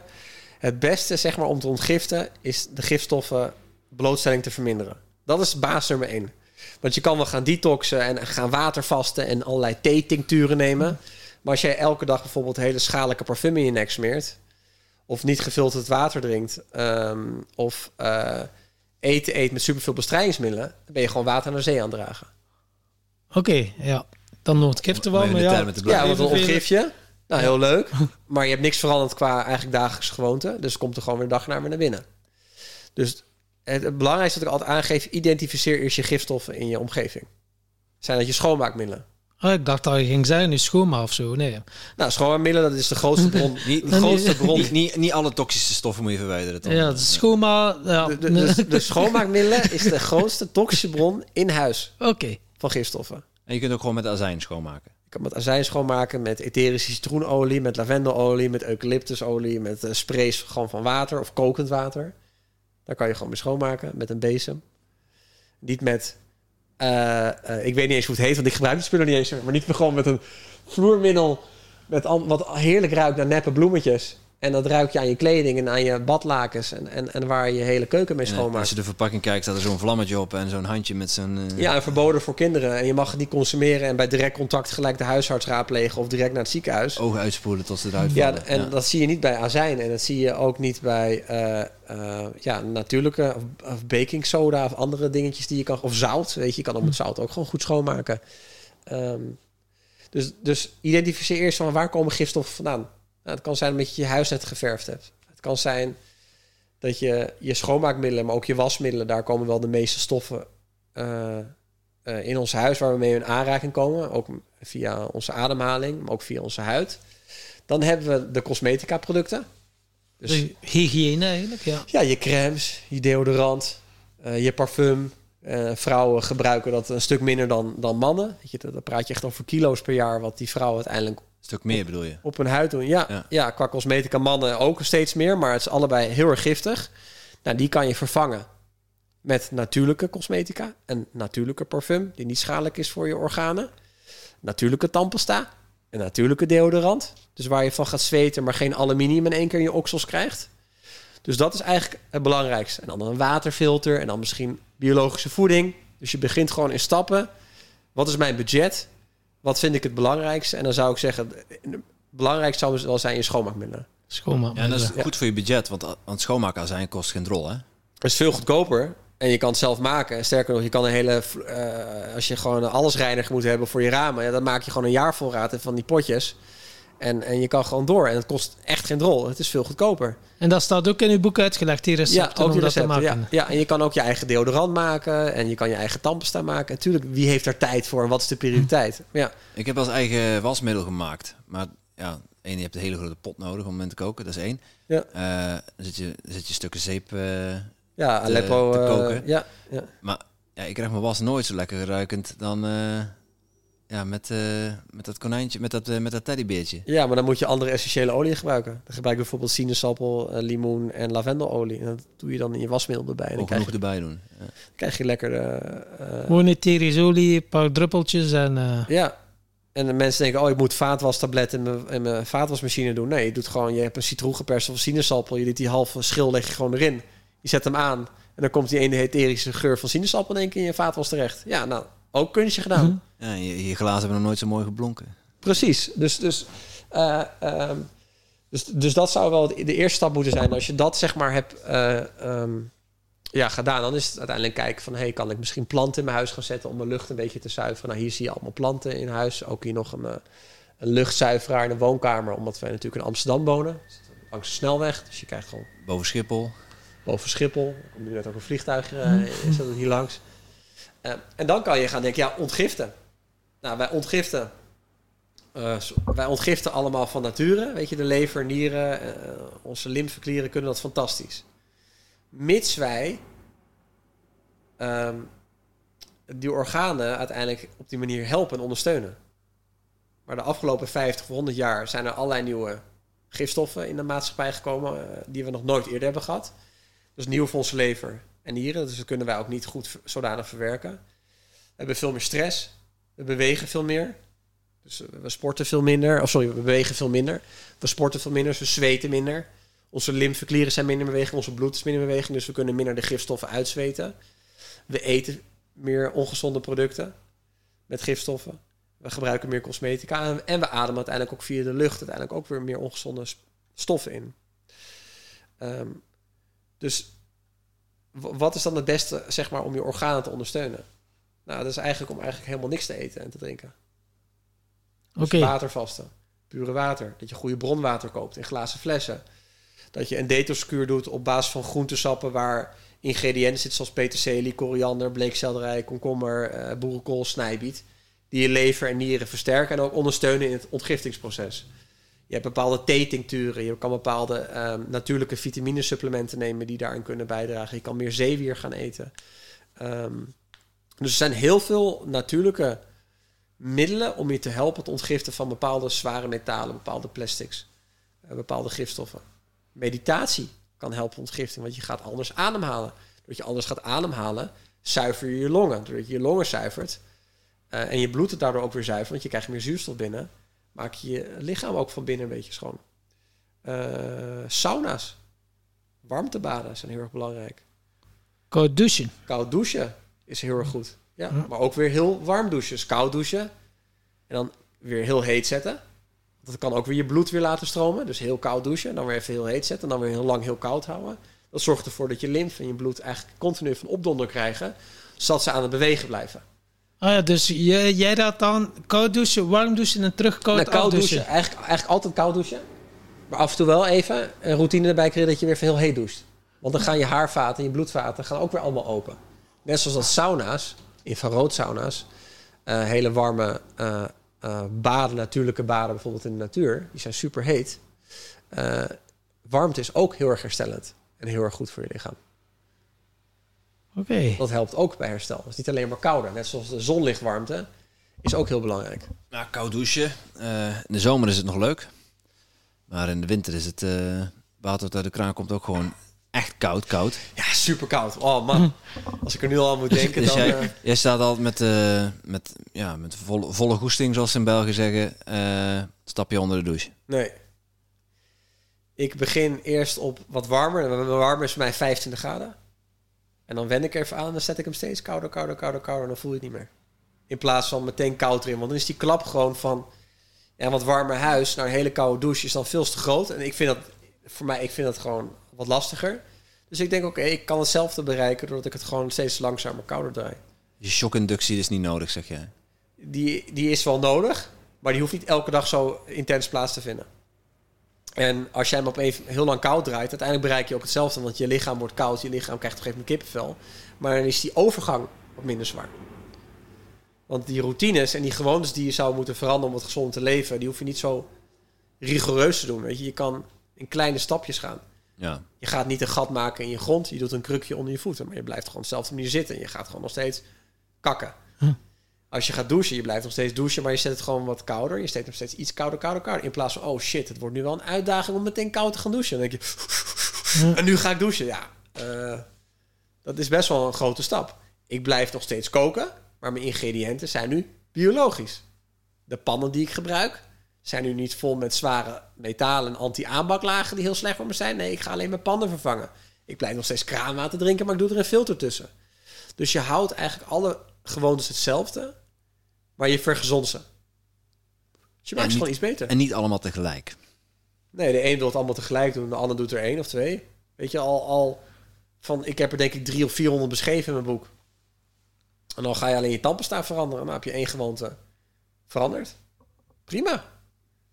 Maar het gaat ook om dat je bewust wordt van alle andere dingen die er zijn. En dat is ja, de reactie die je krijgt van mensen die mijn boek lezen. De, de, bewustwording. En dan denk je, wauw, ik wist dat er zoveel bij kwam kijken bij gezondheid. Het is niet alleen maar voeding. Het is niet alleen maar beweging of slaap. Is, we zijn natuurlijk holistisch. En als er één iets gezonds wordt, dan ja, is dat uiteindelijk... Dan, dan word je volledig gezond. En als je één ongezond ding hebt, dan heb je waarschijnlijk ook meerdere klachten in je lichaam zitten. Het is niet... Het, ja, het manifesteert zich altijd op meerdere plekken in je lijf. En er worden op een gegeven moment ook, ook steeds meer. Dus je moet er ook vroeg bij zijn. Iedereen is chronisch ziek bijna in de wereld. We hebben allemaal overgewicht. We hebben allemaal klachten. Ja, we worden wel een stuk ouder, maar we worden chronisch ouder. Met chronische ziektes. En opgelapt met pillen. Om zo lang mogelijk chronisch ziek oud te worden. Ja, is dat dan gezond leven? Als ik om mijn tachtigste niet meer kan tennissen? Zodat je zo lang mogelijk kan aftikken. Ja, ja, en ik denk, nou, ik zou wel oud willen worden dat ik nog een week van mijn zevende uh, nog even kan, uh, misschien kan joggen met mijn dochter of zo. Of even leuk kan sporten of zo samen. In plaats van verslaafd aan de, aan de drugs. De farmadrugs dan. Ja. ja en jij wordt dan wakker zonder wekker. Uh, hoe ziet er jouw dag uit? Heb jij dan een bepaalde ochtendroutine? We, we hebben nu, gisteren of eergisteren hadden we Tabe Eido ja. van One Day voor onze microfoon. Ja, die begint direct met de bastrika ademhaling om de doos, de dopamines, de serotonines, de, de wat was het, oxytocines en de endorfines, om die uh, ja, naar een uh, hoger level te brengen. En dan de buikademhaling en dan dankbaarheidsoefeningen. Uh, ja, klinkt geweldig. Dat is niet iets voor mij. Want ik maak het hele huis wakker als ik dat doe. Spierpijn. Mijn vriendin denkt, wat ben jij in godsnaam doen, jongen? Ga even een andere kamer je ding doen. En dan wordt mijn dochter wakker om zes uur of zo. Nee, ik word gewoon wakker, zonder wekker. Uh, uh, ik ga naar beneden, drink een glaasje water. Meestal moet ik ook meteen poepen op een krukje. Ik ga, ik, wanneer ik zin heb, ga ik gewoon joggen. Ga ik zonder ontbijt hier het bos in. ga ik even lekker een half uurtje rennen, zweten en dan kom ik weer thuis en dan, als ik trek heb, dan eet ik wat en anders niet. Dus kan dan, als ik dan wat eet, is het misschien een sapje, een groentesmoothie waar ik zin in heb. Of gewoon een, uh, ja, een eitje met uh, groentes of zo. Hm? Ik een pak sojabakken, Chinese kool, doe ik een eitje bij en dan ben ik uh, gevuld. En dan ja, doe ik natuurlijke kleding aan, schoenen met lage, dunne zolen, zodat ik mijn voeten een beetje vrij kan bewegen. En dan sta ik om mijn werk te werken. Met zo min mogelijk schermtijd probeer ik uh, wel eh, dat ik me op mijn scherm zit en dan weer even van mijn scherm wegkijk. Ga ik even wat lezen, ga ik even ontspannen, ga ik uh, even een uurtje wandelen bij mijn werk. Is dat dan zo de Pomodori, dat je zo zegt 20 minuten en dan uh, van het scherm weg? Of uh, nou, het, liefst, gewoon ja, het klinkt misschien heel raar, maar ja, het liefst eigenlijk moet je gewoon zo min mogelijk op je scherm kijken. Nee, met mijn bedrijf, dat is wel één heel groot nadeel. Ik kijk echt heel veel op een beeldscherm. Ik merk het ook aan mijn ogen. Het is ook helemaal niet goed als je aan het scherp stellen bent. En je zit heet op zo'n wit licht te staren. Ja, en ik heb dan een geel lichtfilter erop. En ik heb ook een speciaal beeldscherm die al die schadelijke lichtfilter wegfiltert. Maar nog steeds, elk beeldschermlicht is schadelijk. Of het nou het gele is of een blauw wordt weggefilterd. Mm. En het blijft gewoon schadelijk op je beeldscherm. Nou, of je tv is, computer of je smartphone. Het is allemaal, elk beeldscherm waar je op kijkt is schadelijk. En hoe langer en hoe vaker je erop kijkt, hoe, hoe schadelijker dat is uiteindelijk voor je ogen.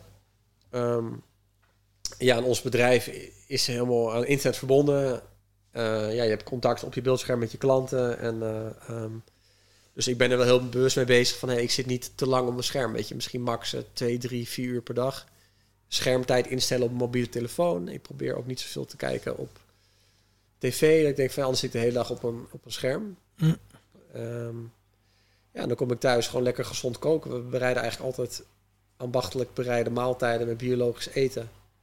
Dus wij gaan minder uit eten of minder naar de bioscoop of doen minder leuke dingen, omdat wij meer geld, ons ja, boodschappengeld investeren in goed, goede biologische voeding. Dat is dan voor ons wat meer belangrijker.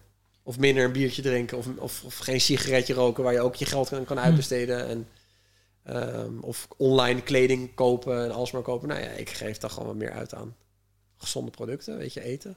Ja, Ja. Je, je had het, je had het net over, eh, over je bedrijf. Eh, Ja, Sapje. ja. Je runt het bedrijf samen met je vrouw.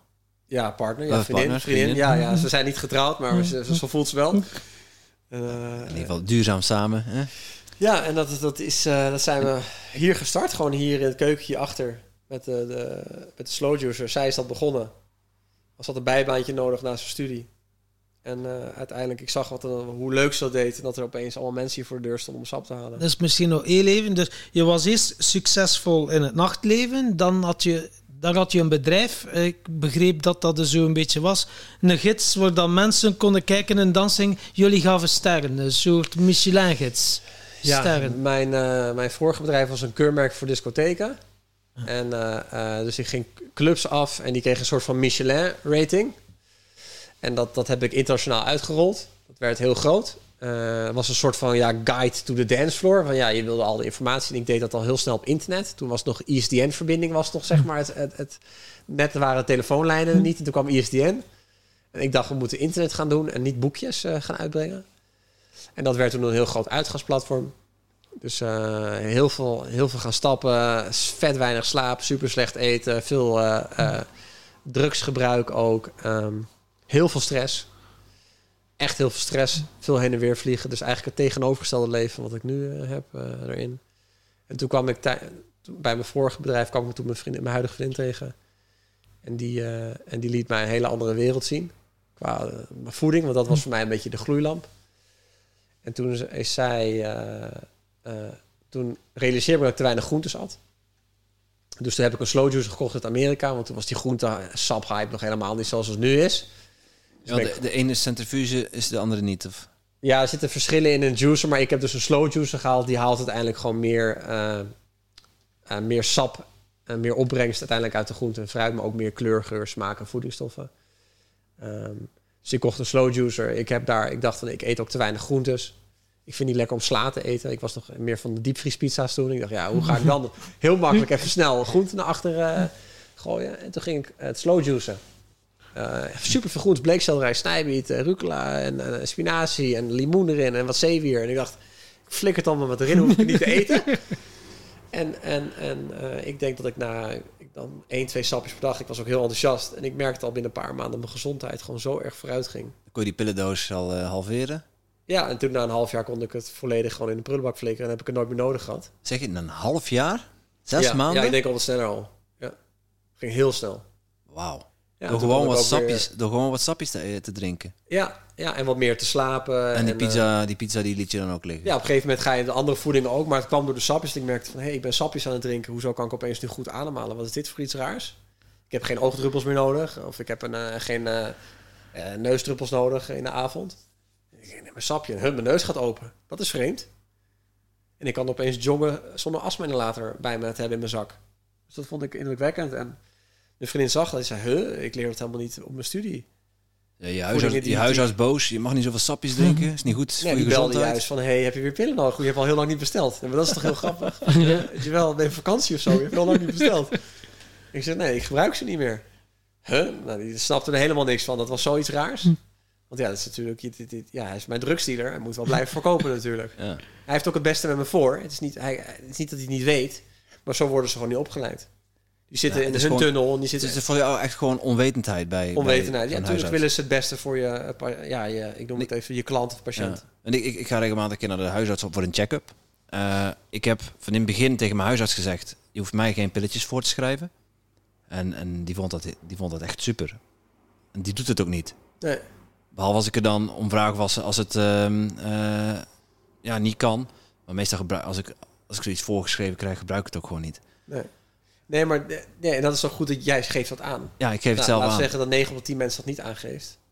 En je, je komt bij je huisarts langs, die heeft gestudeerd hoe die pillen moet voorschrijven en welke pil bij welke klacht wordt. Dat is wat ze weten. Ja, want je wordt dan onderzocht, maar je wordt eigenlijk bijna nooit verder geholpen. Nee, dus je hebt vijf minuutjes, tien minuutjes tijd. Dan is er wel een specialist voor de ogen, voor de hart, voor je bloeddruk, voor je darmen. Overal heb je wel een specialist voor. Nou, da- da- daarvoor eh, word je dan geholpen alleen maar op dat specialistische probleem. Maar ja, als je een darmprobleem geen, hebt, dan nee, heb je het is geen waarschijnlijk duurzame oplossing. Nee. Nee, dan, je wordt niet holistisch geholpen. Nou, er worden pillen voorgeschreven die uiteindelijk je symptomen een beetje bestrijden. Want dat doen ze. Ze zorgen ervoor dat je... Een astma-inhalator zorgt ervoor dat je gewoon beter kan ademhalen. Maar de dag erna heb je het weer nodig. En de dag erna heb je het weer nodig. Ja. En soms heb je dat vaker nodig omdat je meer stress hebt bijvoorbeeld. Of omdat je een jointje hebt gerookt. Heb je dan op dat moment vijf minuten later weer een astma-inhalator nodig. En daar kunnen ze niks te doen. Want ze hebben er geen tijd voor. Want het systeem is zodanig gebouwd. Heel snel de klanten afwerken. Ze hebben een opleiding gehad waarbij ze in een soort van tunnel leven. En dat kunnen ze ook helemaal niks doen van... oké, medicijnen is wat uiteindelijk de klanten helpt of de patiënten helpt. En bij dit ziektebeeld hoort dit medicijn. Nou, dat is wat ze weten. En patiënten verwachten het eigenlijk ook. Ja, en dat is ook hoe wij opgevoed zijn met, met de, series van jongs af aan. Heb je een probleem, ga je naar de dokter, dan krijg je een spuit in je arm. Weet je, of krijg je een pilletje. Weet je, dat is zo, zo zijn we ook van jongs af aan opgevoed. Ik bedoel, mijn kind, 2,5. In het, er wat in het zegt dokter. In, in het dokterstasje zit ook ja, een met een spuitje. dokterstasje. En een Alle erbij. kinderziekten, voor de mazelen, voor dat, Ja, dat, ja dat, dus, eh. dus het gaat er vanaf jongs af aan zitten natuurlijk in dat systeem. Nou, oké, dat is zo opgezet. En dan moet je uitkomen of dan moet je wakker worden om te zien dat dat niet helemaal het correcte is. Het correcte is om uiteindelijk aan je, om gezond te worden. Ehm, ja, dus, dus, dus sowieso bijvoorbeeld voor de artsen zou natuurlijk de helft van de studie zou moeten gaan om, de oorzaken van ziektes aan te pakken. Want als, er, als je heel gezond leeft, dan zijn er waarschijnlijk ja, heb je geen pillen voor bloeddruk nodig en voor je hart. En, en misschien heb je dan ook minder last van je ogen, minder snel een bril nodig en heb je ook minder snel overgewicht. Dus als je één ding al heel gezond doet, dan heb je ook een heel facet van zeg maar symptoombestrijding die niet eens plaatsvindt. En, bij dat, en wat er nu gebeurt, is, nou, je krijgt dan, wat ik al eerder zei, je krijgt dan het ene pilletje om één probleem van je gezondheid aan te pakken. Ja, wat En- dan een ander probleem veroorzaakt, waardoor ja, ja, en cirkel. uiteindelijk dat bijvoorbeeld je hart, stel je hebt hartklachten, dan krijg je daar een pilletje voor. Maar ja, misschien geeft je hartklachten ook klachten bijvoorbeeld bij jouw eh, eh, geslachtsdelen. Of misschien geeft het last dat je ook last hebt van je gewrichten, dat je daar pijn in krijgt. Dus het gaat van het een naar het ander. Eh, ja, en zo gaat het cirkeltje natuurlijk rond de hele dag. Hey, en, je, je, je zei van, eh, bij mij is het allemaal veranderd door sapjes te gaan drinken. Ja, ja om Eh, maar- sapje. Ja. Ja, het ene sapje is het ander niet. Ehm, want je hebt verschillende, je, je hoort verschillende dingen, je leest verschillende dingen. Eh, kun je me nou eens vertellen van, is het nu gezond? Want ik heb gehoord of gelezen, als je zelf je sap centrifugeert, ja, het is eigenlijk gewoon een suikerbommetje waar je binnen binnen de vitamine worden eruit. eh, De vezels die blijven achter in, eh, in de filter en eh, je zit eigenlijk gewoon... Ja, ligt, er- ligt aan. Kijk, centrifugeren, dat raden we sowieso niet aan. Want dan, dan, dan ben je echt je boodschappengeld aan het weggooien. Want er blijft gewoon veel te veel vezels en ook eh, eh, groente of fruit achter in het prullenmandje van die centrifugale juicer. Als je thuis gaat juicen, dan raden we altijd aan kopen slow juice. Want die haalt het meeste eh, ja, ingrediënt uit je, uit je product of wat je erin doet. Ehm, sowieso ik nog wilde zeggen, op een gegeven moment waren we dus sapje. eh, eh, zij begon sapje uiteindelijk. Eh, want zij zag dat mijn gezondheid er zo op vooruit ging. Zij zocht erbij bij. Ik, hey, dit is echt iets wat mensen gaat helpen. En dus ze begon met die, die slow juice die ik had gekocht, gewoon sapjes te maken voor mensen hier in de buurt, voor familieleden. En op een gegeven moment werden dat mensen uit de buurt. En toen kwam er gewoon echt nou, een rij van vrouwen aan de deur die gewoon elke keer een detox sapje wilden halen. Ik denk, wat lachen, hè? Wat is business? Dit gaat wel werken, dit is wel een ideetje. En het is veel, en het is veel duur, zeg je dat? Ook veel duurzamer dan, eh, Veel duurzamer. eh, dan, dan discotheken. ja, en ik was een promotor van Red Bull en Bacardi en Heineken. Dus ik zat echt in het speelveld van ik wil die bedrijven helemaal niet promoten. Dus ik vroeg aan haar van ja, kunnen we dit samen doen? En zij erover nadenken. Nou, nou, ze Ja, wilde eigenlijk niet, liever niet. Ik zeg ja, nee, ik vind het wel leuk wat ik zelf doe. Ik zeg nou, maar ik denk dat we dit wel veel professioneler kunnen uitbouwen. En echt goed kunnen neerzetten. Waarom zit jij hier dan? Waarom hebben we niet... eh, Ja, eh, nee, en uiteindelijk zijn, zijn we overstag gegaan. En, eh, en toen, ben- want ik heb gewoon bedrijfservaring. En toen ja, hebben we Sapje op echt een hele andere manier neergezet. Het heette toen ook anders, had ook een heel andere naam. Maar toen zeiden we, we gaan Sapje doen. En toen gewoon van A tot Z gewoon heel sterk neergezet. Met als basis, we maken het allerbeste product zonder concessies. Dus de Rolls Royce van de sappen. En dan verdienen we gewoon maar wat minder. Maar uiteindelijk komen de klanten wel onze kant op. Die zullen het wel proeven. Nou ja, en Ja, wie wij is nu klant bij ons? Sergio Herman, Johnny Boer, Ron Blauw, eh, bekende mensen, artiesten, atleten. Tot, tot eh, artsen, tot mensen in ziekenhuizen. Ja, dus, en ja, dat- als je kwaliteit moet hebben, kom je met sapje terecht. ja, we hebben net geproefd en ik kan wel zeggen, het was lekker, Tom. Ja, heel lekker. Ja. Dat is niet om, eh, om je nu te paaien. Nee, als, heel veel mensen vinden het ook niet lekker omdat het zo gezond smaakt. Omdat het zo erg naar groente smaakt. Nee, ik proef heel erg sterk bleekselder bijvoorbeeld. Ja. Eh, proefde ik heel sterk erin. Ja, Eh, bleekselderij, ja. Ja. Weet je nou wat dat eh, smaakt? Naar nog een beetje. Ja. ja, hebt niet meer, sorry. Boefje. Ja. Die als je- was als je- heel lekker. Als ja. je bijvoorbeeld groente en fruit in je blender gooit. Eh, Ja, jij begon net over de vezels Ja. en de gezonde en ongezonde dingen. Oké. Als jij appelsap perst, dan drink je vloeibare fruitsuikers met superveel vitamine en mineralen die nog steeds in die appelsap zitten, die je niet in de supermarktsap hebt. Dus dat is, als je thuis maakt, veel gezonder dan in een dan supermarkt. een pak. Ja, want je pasteuriseert het niet. Het is gewoon rauwe appelsap. Hopelijk van biologische appels. Er zitten nog steeds wat vezeltjes in, want het is niet vezelloos sap. Het is misschien 10, 15 of 20 procent vezels die erin zitten. Nog Eh, beter dan gemiddeld. eh. Ja, maar hoe ik het beter dan diepvriespizza. ja, ja, ja, sowieso. Maar wat wij maken, wij maken groentesap. Want mensen eten te weinig groentes en de nutriënten die in groenten zitten. Mensen eten eigenlijk heel makkelijk gewoon genoeg fruit. Dus we maken geen fruitsap. Wij dachten, ja, we moeten iets maken wat mensen eigenlijk heel weinig consumeren. En nog steeds heel weinig consumeren. En dat is genoeg groentes. En als je groentesap vloeibaar maakt, dan maak je het heel makkelijk opneembaar voor je, voor je spijsvertering. En het is al voortgekouwen.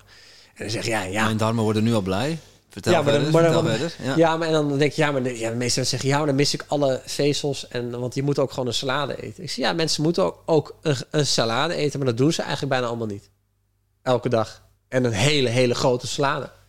Van lokale boeren. Wat seizoensgebonden is. Waar je twee uur mee bezig bent om Ja, te snijden. ik bedoel, eh, bijna niemand. Ik denk dat 99% van de Nederlanders, en ik weet niet hoe het dan in België zit, die eten niet voldoende 250 gram groente per dag. Nou, in ons flesje zit dat minimaal, dus bijna 300, 400 gram groente zit erin. Het mist wat vezels, maar in verhouding zitten er veel meer antioxidanten in, mineralen en vitamine in, eh, die je normaal nog gesproken zou eten. Waar kies je dan voor? Sapjes en niet voor bijvoorbeeld smoothies? Smoothies eh, maak ik zelf ook. Dat, dat raden we ook aan om te maken. Onze sapjes zijn gewoon een super gezonde aanvulling bij dagelijkse voeding. Het, ik- we noemen het een beetje een vloeibaar medicijn. Maar vanuit de natuur. Wat is het verschil tussen een sapje en een smoothie? Nou, een smoothie doe je bijvoorbeeld de volledige banaan of avocado of de hele bleekselderij helemaal as is in de blender. Dat ga je ronddraaien. Ja. Dan heb je gewoon een vloeibare Ja, salade. Nou, die is heel dik in consistentie, dus je moet er heel veel water bij gooien, wordt die drinkbaar. Ja. Dus jij kan zeg maar maar bijvoorbeeld een klein beetje spinazie in doen, een klein beetje banaan en een klein beetje avocado of wat nootjes en dan ben je al vol. En dan, dat was het. En dan is het een hele grote kan en met water erin en dan heb je een vloeibare maaltijd. Nou, knettergezond. Je krijgt je vezeltjes, alles van A tot Z zit erin. Dat is de ene kant. Bij het sapje onttrekken we eigenlijk alle mineralen en vocht en vitamines halen we uit die bleekselderij. Dus in plaats van dat je één stengel in de bleekselderij doet in de blender, doe je zes stengels bleekselderij in de slow juicer. In verhouding. Dus je krijgt dan van zes stengels bleekselderij alle mineralen en vitamine erin. Maar wat minder vezels. We doen twee handjes spinazie. Een bosje zeewier. Een bosje peterselie. eh, nog een bosje snijbiet erbij. Een bosje, eh, twee stronkjes roosjes broccoli. Misschien nog een beetje bloemkool erbij. Gewoon allemaal groentes, paprika erin. Nou, en dan krijg je dus al die nutriënten. Die haal je je sap in. Dat is super lekker drinkbaar. En dat krijg je ook allemaal binnen. Als je in een smoothie doet, één niet te drinken. Het smaakt niet. Het is veel te dik. Dus daarom wordt het ook niet verkocht en daarom maak je het ook niet thuis. En dat is ook het verschil tussen een sapje en een smoothie. Het vervangt het een of het ander niet. Maar het zijn gewoon twee verschillende werelden. Weet je, net zoals ik eet een olijf of ik eet de olijfolie. Het is allebei knettergezond, maar het heeft allebei hele andere gezondheidseigenschappen. Ja, behalve dat je van olijfolie geen fles moet leeg drinken. Nee, maar dus in verhouding neem je bijvoorbeeld een eetlepel of theelepel. Zo zou je het ook kunnen voorzien in de verhouding van Ja. de groentesappen. En omdat we allemaal te weinig groentes nemen, bijna niet biologisch eten, niet is eigenlijk een hele goede spletie eigenlijk op. Het is een super, dat, is, dat is eigenlijk zou dat je multivitamine per dag moeten zijn. En maak het, weet je, ik raad altijd aan, maak het zelf thuis. Want we eten te weinig groentes, we eten te weinig lokaal, we eten te weinig biologisch. Dus koop een slow juicer, een gaanmand, eh groen, Maak- groente halen hè, dan. Groente. Ja, gooi het in de vriezer, weet je, vries het in. Weet je, als je het eenmaal gemaakt hebt, dan heb je gewoon een voorraadje voor maand als je het lekker vindt. Of niet, of je maakt het elke dag vers. Gesneden of, of in sap invriezen? Hm? Wil je dan het sap invriezen? Of Ja, het sap kan je groente? gewoon eh, in een flesje doen en dan vries je gewoon in. Als, want mensen hebben het heel erg druk. Die kunnen niet elke dag een uur gaan juice of een kwartier. Dus je denkt, nou, ik maak nu in één keer heel veel en ik vries het bijvoorbeeld in. Ehm, om het wat makkelijker te maken. Wij maken groentesap van het, uit seizoenen. En dus met watermeloen is nu in het seizoen, dus daar maken we nu heel veel van.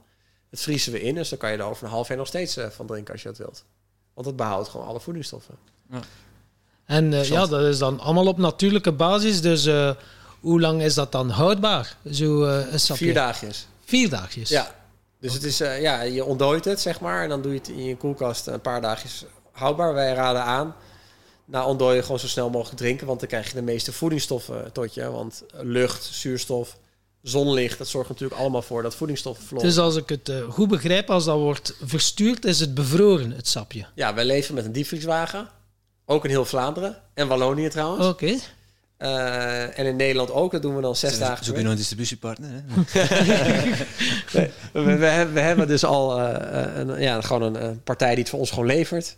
En dan doen we het gewoon mooie kartonnen dozen in glazen flesjes. Dat doe je in je vriezer. En dat kan gewoon losse sapjes zijn. Ja, of een sapkuur, een detoxkuur, dat je eh, gaat sapvasten. Ehm ja, en dat is gewoon heel erg... Ja, gemak is dat. Gemak dient de mens. Maar je hebt dan ook eh, verschillende sapjes. Ik heb bijvoorbeeld een sapje gedronken. ehm het de beste voor je lichaam. Ah, ja. Ja, jij hebt een sapje met ananas, eh, of dat is ananas een klein beetje, maar meer met... eh, ehm, ja, er staat de broccoli kiemi in en Romeinse sla en andijvie en snijbiet. Citroenlissen, passievrucht, gember, Ja, eh, appeltje, ijsbergsla. Ja, en ik had een detox groentesapje. Met spinazie, snijbiet, komkommer, groene paprika, bleekselder, appel, groene kool, citroen, broccoli, peterselie, gember en zeewier. Dus meer groenten dan ik de hele week heb gegeten. ja. Ja. Ja, en elk sapje heeft ook weer zijn eigen gezondheidseigenschappen of zijn eigen kleur. Dus we hebben sap van rode bieten, dus dat is een paarsapje. En omdat daar bijvoorbeeld weer heel veel kalium in zit, is dat weer heel goed voor je bloeddruk. En we gebruiken dus dan heel veel bieten of worteltjes. We hebben een sapje eh, en we hebben ook een wortelsapje met venkel en grapefruit. Die is weer heel goed voor je huid, omdat het weer heel veel beta-carotene, vitamine A ehm, bevat. En wij mogen ook als enige sapbedrijf van de hele Benelux gezondheidsclaims maken. Omdat ons sap ook aangetoond gezond is. In ons sap zit ook echt heel veel vitamine A, vitamine C, ijzer, magnesium, calcium of whatever wat je in dat sapje ook zoekt. Dat stellen wij er ook echt op af. En dan laten we het onderzoeken. En dan mogen wij ook van de Europese gezondheidswetgeving... mogen wij ook zeggen, dit is ook echt detoxsap. ondersteunt de lever met de ontgifting. Dit is sap goed voor de bloeddruk. Want er zit zoveel van dit in... dat het ook je bloeddruk reguleert of ondersteunt. Geen één sapbedrijf... Kijk maar naar alle, alle concurrenten ook van ons... of alle andere sapbedrijven, supermarkten, die kunnen dat zeggen. Mooi pitch. Ja, en dat is ook gewoon omdat wij echt, echt kwaliteitssap maken. Ja. Geen eh, bullshit. Vind ik eh, heel mooi, maar dan eh, wat dat mij ook uh, triggert. Dus ja, je hebt een sapje, jouw vriendin is bezig in de keuken. Je hebt al wat ondernemingservaring. Er zijn ook heel veel beginnende ondernemers die naar onze podcast luisteren. Hoe pak je zoiets aan? Er zullen misschien ook wel nog mensen zijn met een idee. Hoe zet je zoiets in de markt? Wauw. heel, heel veel vallen en opstaan. Ik denk de... eh, want ik heb natuurlijk wel meer ondernemerservaring dan mijn vriendin. En zij heeft ook echt vet veel van mij geleerd. En dat vond ze ook heel leuk om dat traject ook daarin mee te maken. Ik heb natuurlijk ook heel veel weer van haar geleerd qua eh, creativiteit. Eh, maar wat ik bijvoorbeeld fout deed in mijn vorige bedrijf... is dat mijn core product was niet goed. Ik had investeerders nodig. Ik had geld nodig van externe partijen om mijn idee te laten werken. En dan, dan krijg je op, bij beginsel al een beetje een soort van lui bedrijf. Financieel gezien, maar ook eh, of het financieel haalbaar is, of het eigenlijk wel klopt, je businessmodel. Eh, en met Sapje had ik ook het idee om het volledig anders te doen. Als je een heel goed product hebt, echt gewoon van A tot Z klopt het. Dit is wat een klant echt wil. Want je hebt een soort van gemak nemen met handen. Mensen willen meer groentes, willen groentesap, die willen thuis niet die troep hebben. Die willen het liefst in glas en misschien niet in plastic hebben. En die willen het ook liefst bio hebben. Je creëert echt een heel goed product. Oké, mensen willen dat. Dan heb je fantastische klantenservice. Echt service is een van de belangrijkste dingen die je moet verlenen. En uiteindelijk het product die je biedt moet gewoon helemaal kloppen. En dat moet gewoon goed zijn. En dan komt op een gegeven moment het vanzelf. Dan heb je niet eens voor marketing nodig. Dan verkoop je product zichzelf. Mond-tot-mond reclame. Ja, dus wij hebben nog nooit investeerders hoeven aan te trekken om geld van buitenaf te doen. Dat had ik in mijn vorige bedrijf juist wel nodig. Ik lag echt aan een infuus qua geld. Er moest gewoon elke maand moest er geld bijgepompt worden. Dat ook aan de ketting. Ja. Ja, ook aan de ketting dus. Dus dat was zeg maar aan de buitenkant zag het er heel gezond uit. Maar intern was het een heel erg ongezond bedrijf. Nou, Sapje is heel erg gezond, gewoon financieel. Omdat we bij de basis al het geld dat we verdienen, dat staken we weer in de ontwikkeling van het product. En we hielden onze kosten heel erg laag. Dus we deden alles vanuit huis. Nou, dan heb je geen kantoorpand nodig, je hebt geen personeel nodig, want we deden het allemaal zelf. We hadden onze eigen juicer. We kochten vriezertjes van Marktplaats op een gegeven moment. Gewoon tweedehands op de kop tikken. Die hadden we hier in- in de woonkamer. Zaten hier gewoon serieus, ik denk 15 vriezers op een gegeven moment. Ze hoefden ook niet meer te stoken in de winter. Het werd hartstikke heet hier. dus dat scheelde ook weer als, als bonus. Maar de stroom viel wel af en toe uit. Dus dat gebeurde wel zo vaak. En elke keer staken we zeg maar, het geld opnieuw in ons product. En toen we dachten, oké, we zijn nu financieel dat we net een beetje winst maken. Oké, nu kunnen we naar een groter saplab. En dan betalen we weer met de eigen middelen. En we gaan niet meteen bottelmachines kopen en allemaal hele dure, andere onnodige apparatuur. Als we het niet kunnen betalen. Dus dat is denk ik wel dat we, dat we, dat we langzamer zijn gegroeid, maar daardoor veel stabieler de pijnpunten uit ons bedrijf hebben kunnen halen. En het ook steeds meer fine-tunen van onze klantenservice, ons product, de verzending, de smaak, nieuwe smaken, dat we dat steeds beter konden ontwikkelen. ontwikkelen. En eh, daardoor staan we ook nu waar we nu zijn. We zijn nu marktleider in Nederland en in België. We zijn het enige sapbedrijf die daadwerkelijk ook echt winst maakt. Andere sapbedrijven zitten vast aan investeerders ook. Uh, we hebben echt vet veel concurrenten. Dus je probeert ook op je eigen manier je klanten bij te houden. En ja, wij hebben klanten die, die soms ook vanaf dag één klant zijn. Dat is Ron Blauw, is een chef in Nederland. Die is nog steeds vanaf dag één vaste klant bij ons. En die stuurt me gewoon een appje. Hey Joel, ik wil twee boxen bestellen voor mijn gezin. Ja, en dan regelen we dat. En, uh, uh, dus, en dat is de core. En nu zijn we sapje aan het ontwikkelen naar soepje. Dus we zijn nu langzaam soep aan het ontwikkelen. Dus dan gaan we hopelijk aan het eind van het jaar richting de winter en begin van het nieuwe jaar dat we ook warme groentemaaltijden kunnen geven aan. Uh... Oké, okay, ja, ja, dat is super. Dat is een beetje de Hello Fresh dan. Ze komen aan de deur, je ja, bestelt. Maar wel, uh... ja, maar wel. Uh... Maar wel zeg maar. Oh, maar, maar dan wel vloeibaar. Wij, ja. wij denken, het moet wel makkelijk gemak zijn. Dus de groenten, we hebben nu al soepje, we hebben drie smaken. Dat zit dan in onze detoskuur. En de klanten zeiden, hey, we vinden die soepen zo lekker. En zo puur kunnen we het los bestellen. En toen dachten we, oké, okay, waarom gaan we dan niet gewoon soepje neerzetten? Gewoon pure soep. Waarbij niet het eerste ingrediënt water is, maar gewoon groente. Ja, misschien verloren groente. Ja. En uh, mensen die dus zeggen, uh, ja, kunt een keer proeven of kan je ook een abonnement nemen dat er wekelijks wordt geleverd? Of, uh... Ja, je kan, uh, we hebben ook abonnementen ontwikkeld omdat klanten ernaar vroegen. Dus we dachten niet van, oké, okay, we gaan nu een nieuw concept creëren als we niet weten of er vraag naar is. Dus we kregen zo vaak vragen van, heb je een abonnement? Dat was denk ik al drie jaar geleden of twee jaar geleden. En toen hebben we een abonnementsysteem ontwikkeld en dan kan je gewoon tot 15% korting kan jij sapjes laten leveren wanneer je wilt en wat je wilt. Dus dat kan je één keer per jaar doen, één keer per week, één keer per maand. En, en wil je vier sapjes of twintig of honderd, dat kan je gewoon elke keer bepalen. Dus het is super flexibel. Er zit helemaal nergens aan vast ook. En je managt het helemaal zelf. Dus je kan het spreiden over 20 jaar als je het wilt. Ja, klinkt wel uh, goed. Ja. Hey, Joël, we hadden in de vorige podcast hadden wij uh, Wigert Meerman te gast. Ja, die ken ik. Die ken jij. Uh, maar die had, die had eigenlijk wel een interessante vraag voor jou. Ja. En uh, maken we even een kleine omslag. Ja. Misschien dat het in het verlengde ligt, maar uh, misschien ook helemaal niet. Maar wat droom je nog van? Nee, hij vroeg, wat, wat, is, is je wat is je grootste droom en waarom heb je die nog niet waargemaakt? Ja, de, de tweede wou ik nog even bewaren. Ja, ja. Grootste droom is financiële onafhankelijkheid. Um, en wonen op een zonnig eiland. Dus uh, uiteindelijk ook verkoop van sapje. Ik denk niet meer hier wonen. Misschien wel, of, weet ik veel, als het kan, het huis weer aanhouden. En gewoon wakker worden in mijn slippers en mijn zwembroek. En uh, grote moestuin met wat, wat, wat dieren. Met, en gewoon, ik hou van warmte, mijn vriendin ook. Dus daar zijn we nu al nou op zoek hoor trouwens. Om zoiets te kopen en wat we kunnen betalen. En dat we dan langzaam daar naartoe kunnen bouwen. Dat gaat niet in één keer. Ik heb een soort van lange termijn droom, noem ik het. Uh, ja, en ik geloof dat eigenlijk alles wat ik tot nu toe wilde in mijn leven, dat, dat heb ik via de energie of zo op mij afgekregen. De, de, de power of, ja, the mind. Uh, en dat, daar zit geen tijd aan verbonden. Dus dat komt wanneer het komt, maar het gaat er komen. En, en dus ik ben het zeg maar aan het waarmaken. En om zijn leef ik al een droom, weet je. Ik, ik bedoel, want ik heb een dak, weet je. Ik heb geen financiële zorgen. Nu heb een hartstikke leuk, succesvol bedrijf. Ik heb een kind wat gezond is. Ik heb een leuke relatie. Dus ja, dus het is mijn basis helemaal goed. En nu is het alleen nog dat ik denk van de plek waar ik woon is niet helemaal de plek waar ik wil zijn om mijn leven echt te leven. En te ontspannen. Is je favoriete plek dan? Laat me raden, Zuid-Island, Portugal of zo? Of, uh... Ja, Portugal, Spanje. Ja. België. België niet echt, vanwege een beetje de Franse mentaliteit die dan in de buurt komt. De Franse slag bedoel je? Ja, de Franse ja, slag. Ik vind de Ardennen prachtig. Maar, uh, ja, daar zijn we nog een beetje aan het zoeken. mijn vriendin die komt uit Curaçao, dus die heeft al... Daar gaan we heel vaak naartoe, weet je, naar een tropisch eiland. Dan denk je, oh wauw, de warmte is wel echt waar ik van oplaad. Elk mens laat daarvan op. Geen optie om naar daar te emigreren? Ja, is wat minder goed geregeld, weet je. Als het, ook nu met, met corona, weet je, als het eiland in lockdown gaat, heb je bijna geen eten meer. Dan zit je echt opgesloten in een heel warm huis nou, onder de airco. Dat is ook niet het meest ideale. Dus ik zou liever gewoon leven op een groot stuk grond. Weet ik veel, wat echt spotgoedkoop is. Ik bedoel, hier betaal je godsvermogen.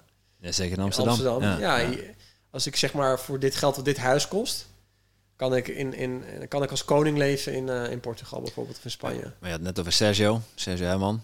Ja. ja die, woont, uh, en die woont in België trouwens. Maar ja. Zeeuws-Vlaanderen is het uh, een stuk, stuk betaalbaarder. Ja, ja, dat klopt. Omdat er ook meer mensen wonen. Minder mensen willen er ook wonen, namens het ook betaalbaarder. Hoe meer mensen ergens willen wonen, hoe duurder het is. Maar ik hoef niet per se hier te wonen onder een vliegtuig en langs de A2 en langs de hm. A4. En ik, ik, ik, ja, ik verkort mijn leven met 10, 15 jaar als ik hier langer blijf wonen. Het is gewoon ongezond. En ik heb een hartstikke mooi bos hier, maar ik woon hier in een rijtjeshuis. En ik, ja, ik heb ruimte nodig, natuur. Dat is gewoon wat mij roept. En dat. Dus Wiggert had, heeft een hele mooie, mooie vraag gesteld. Maar dat komt wel. Maar ik werk er naartoe. En, en dan, ja, de, de waarom, waarom is het er nog niet? Om, ja, omdat je toch een financiële afhankelijkheid een beetje moet creëren. Omdat dan denk ik, ik hoef niet meer te werken. Ik wil ook niet meer het gevoel hebben dat ik opeens iets moet doen op social media of mijn mail moet checken. Ik wil echt dat nooit meer hoeft te doen op een gegeven moment. Wanneer, wanneer, wanneer is dat punt bereikt? Wanneer is het voor jou goed genoeg? Ik denk dat het binnen twee, drie jaar bereikt is. Ja, misschien al eerder. Ja. Okay, mooi vooruitzicht, denk ik. En als je dan op, in een ander land woont waar natuurlijk de euro meer waard is dan bijvoorbeeld hier, ja, dan, kan je, dan ben je al veel sneller, zeg maar, off-grid of aan het leven zonder dat je daadwerkelijk uh, afhankelijk bent ergens van. Ja, dus, dus dat is wel. Uh, ja, mijn ultieme doel. Dat klinkt misschien raar, maar ik wil jong, niet rentenieren, maar jong niet meer hoeven te willen werken. Weet je, dat, je kunt doen wat je zin in hebt, ja. uiteindelijk. En nu werk ik me kapot. Sapje gaat heel goed. Het is een heel druk en stressvol bedrijf. Het, is, het gebeurt heel erg veel. Maar ik wil ja, dat ik kan zeggen, hey, ik hoef mijn computer niet aan te zetten. Ik hoef nu geen te horen dat er problemen zijn met personeel of met een juice die stuk gaat of een schroefje mist. En, whatever, of een kapot flesjes bij een klant aangekomen. Ja, dat, dat wil ik op een gegeven moment niet meer. Ik vind het fijn om te denken, hé, hey, ik laat het met rust, het is goed zo. Ik heb mijn ding neergezet en ik ga lekker nu naar een geit in het gras kijken die gewoon gras aan het kauwen is. Heerlijk. Als, als, je, als je kijkt van wat je, wat je tot nu toe hebt neergezet, uh, wat is dan iets waar je echt spijt van hebt? Wat je gedaan hebt afgelopen periode?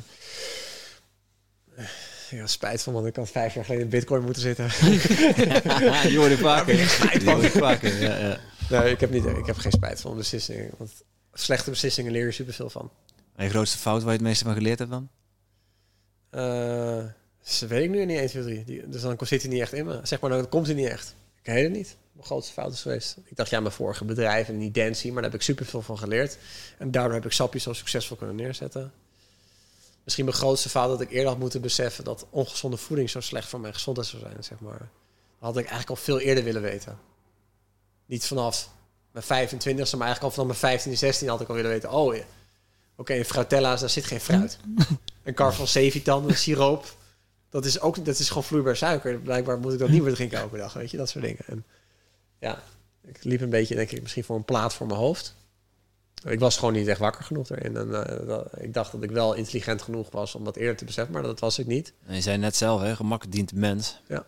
Het is toch, ja, het is lastig. Ja, het is uh, heel lastig. Dus, uh, ja, en ik hoop dat ik dan met mijn boek en de dingen die ik vertel, dat ik daardoor mensen een beetje de goede richting in kan duwen. En dat ze, ja, als er één of twee of drie gewoontes worden veranderd, ja, dat heeft toch weer een, een impact. Weet je, hoe klein ze ook mogen zijn.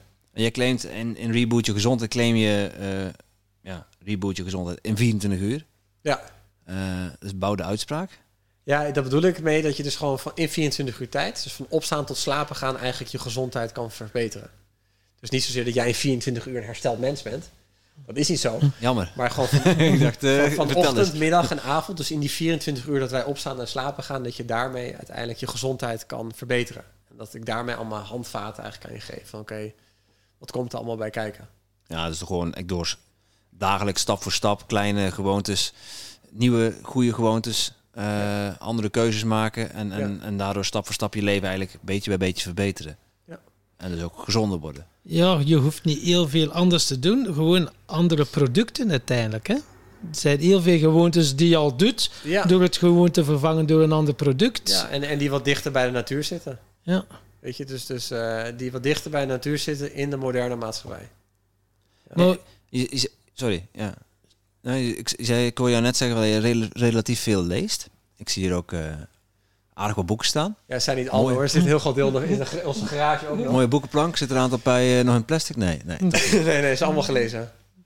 Welke, eh, als, je er, als je er vier mag uitkiezen, als je er drie mag uitkiezen, welke zou je uitpikken?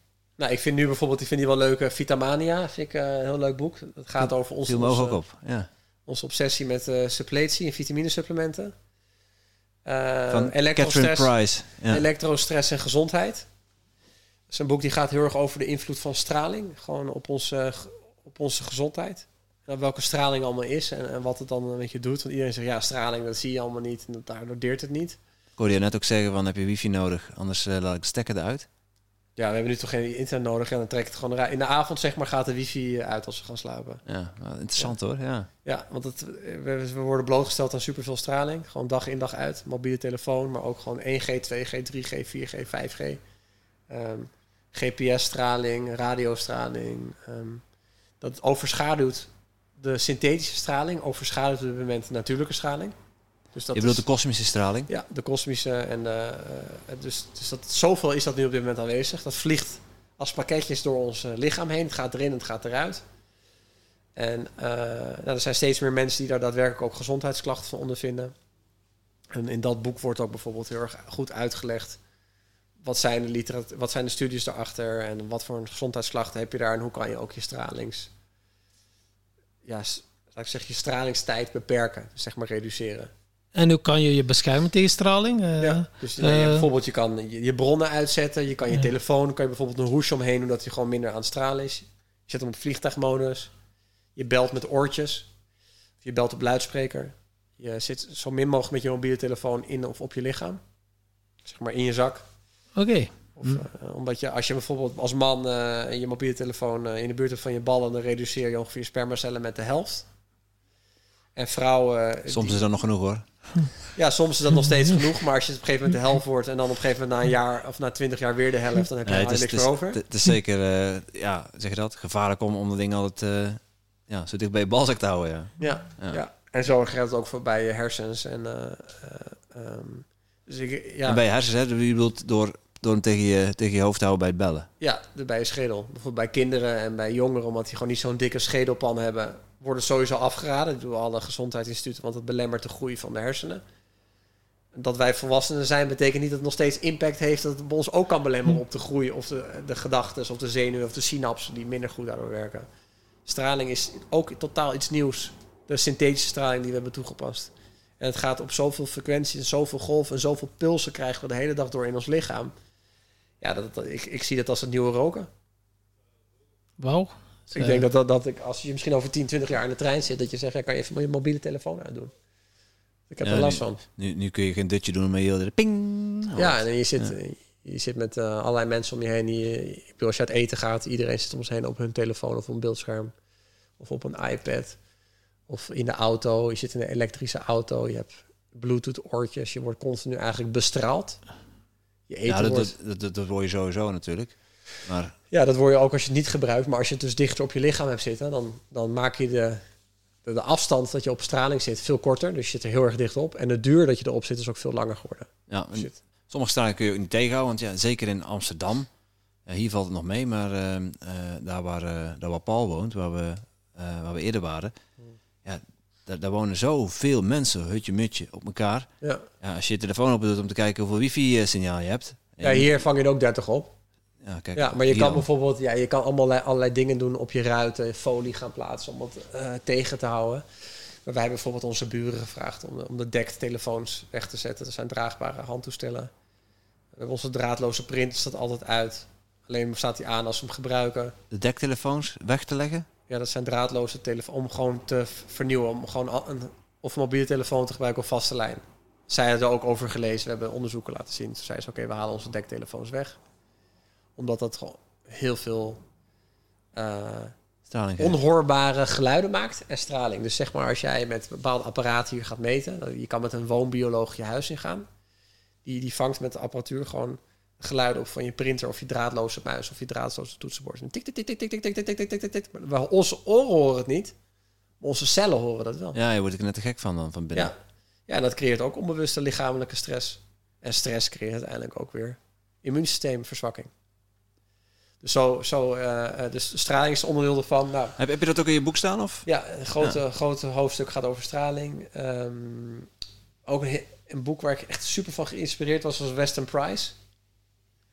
Heel erg dik boek. Die, dat is een... ehm, die is echt... Die zit achter je precies, het bovenste boek staat. Nou ja, Ja. voeding en fysieke degeneratie. Ja, Deze. Ja. Wauw. ja is echt een literatuur. Klink- dik klinkt, als, klinkt als een taaipil. eh. Ja, maar die, die is, daar is ook heel erg meer de, de, de- ik noem het even, de oervoeding is daaruit ontstaan. En, en de paleo-dieet, dat is echt een beetje de grondslag is dit boek geweest. En deze man is een hele bekende, is wel overleden al inmiddels, maar een, een- ja, een tandarts. Het ziet een beetje uit als een encyclopedie. eh. Ja, een schokkend en indrukwekkend werk over de negatieve gevolgen voor de gezondheid van moderne bewerkte voeding. Ja, dat is wat hij deed. Hij was een tandarts en hij was heel erg geïnteresseerd in het gebit van menselijke, ja, het gebit van de mensen. Waarom krijgen wij gaatjes? Waarom zijn er wortelkanaalbehandelingen bij mensen in het Westen, maar niet bij mensen die een gezond dieet hebben en bij de inheemse stammen? En hij ging dat gewoon onderzoeken.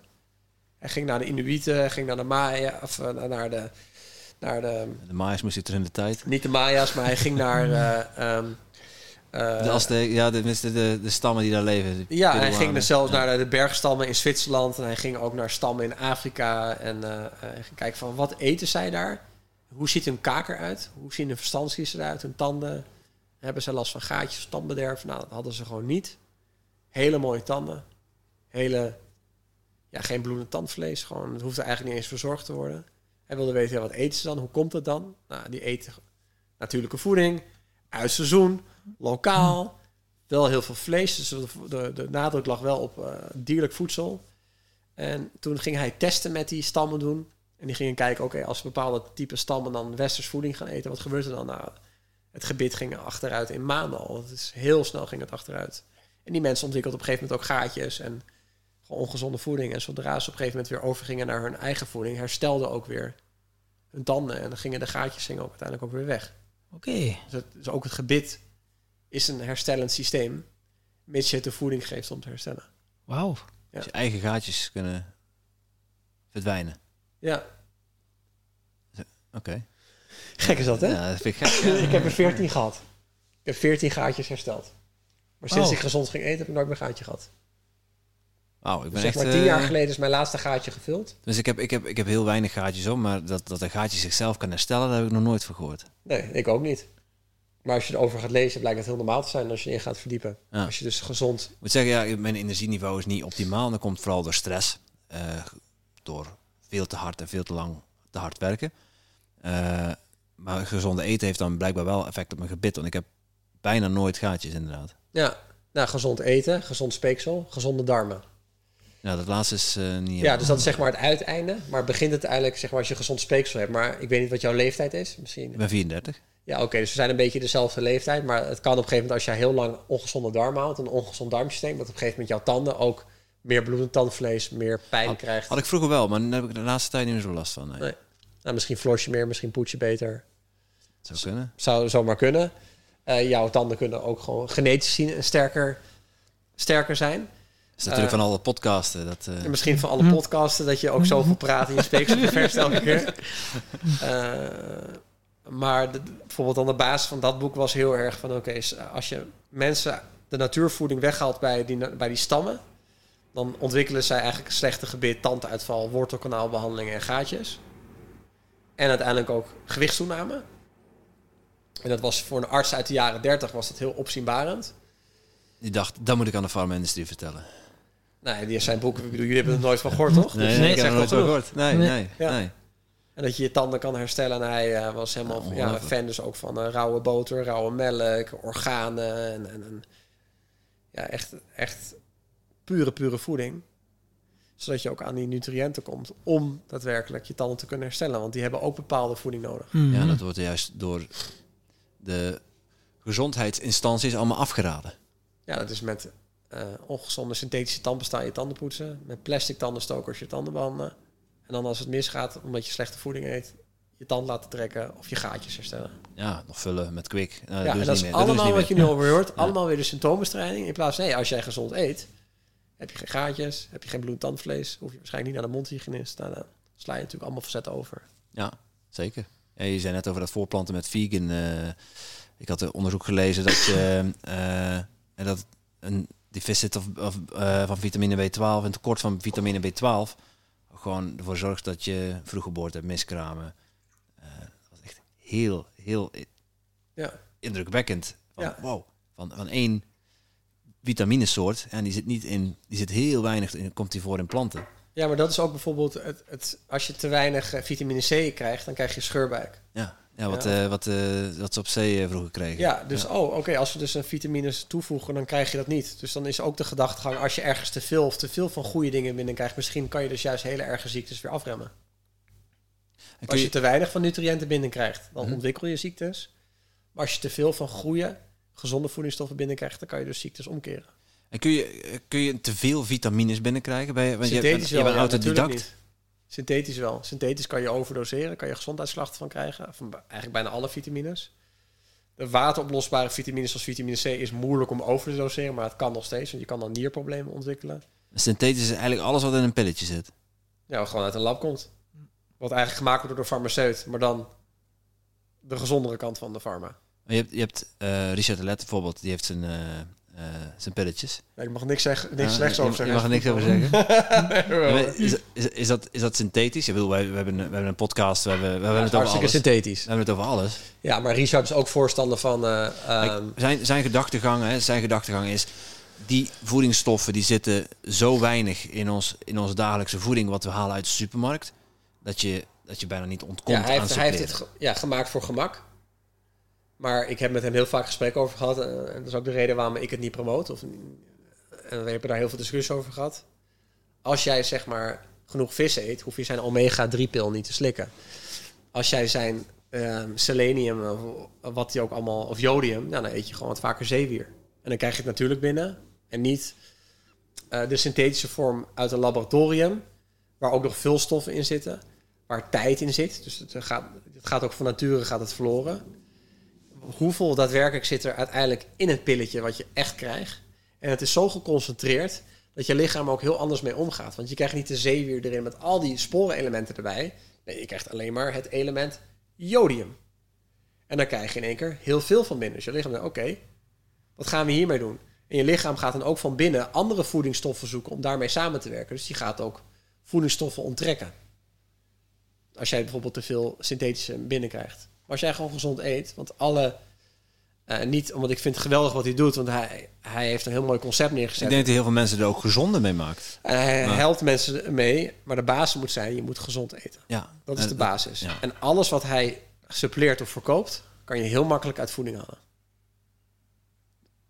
Ja. Dat, Maar het is voor het gemak, zoals je zegt, inderdaad. Heel veel Het mensen is met jouw sapje hetzelfde natuurlijk. willen de moeite niet Ja. doen. Of, eh, je, zegt, maar je zegt ook van, ja, sapje eh, is leuk, maar maak, één, maak het zelf thuis. Het is misschien ja, makkelijk. ik, dat zeg ik zelf. Ik heb je- een boek geschreven, zelf je met recepten Ja. van, om het zelf thuis te maken. Dan heb je het altijd vers. Ja. Ja, heb ik geen werk meer. Nou, prima. Het is ook niet om, om, eh, om Richard af te kraken hoor. Verder van. Eh, want ik ben zelf wel een groot fan van wat hij doet. Ja. Eh, namelijk de wereld gezonder maken. Ja, en dat doet hij echt fantastisch. En, en, eh, maar met suppletie, liggen hij en ik gewoon wat meer uit elkaar. Ja, er zitten tekorten erin. Maar als jij eh, bijvoorbeeld heel veel B12 nodig hebt, nou, dan ga je gewoon kippenlevers eten. Ja, hoeveel mensen eten kippenlevers die je kent elke week? Ja. Kippenleverpaté puur gemaakt? Ja, weinig. Daar zit bijna alles in. Hoeveel mensen eten ja, eh, vis? Nou, de Japanners hoeft die geen omega- en zeewiersupplementen te verkopen. Nee, zie je komen.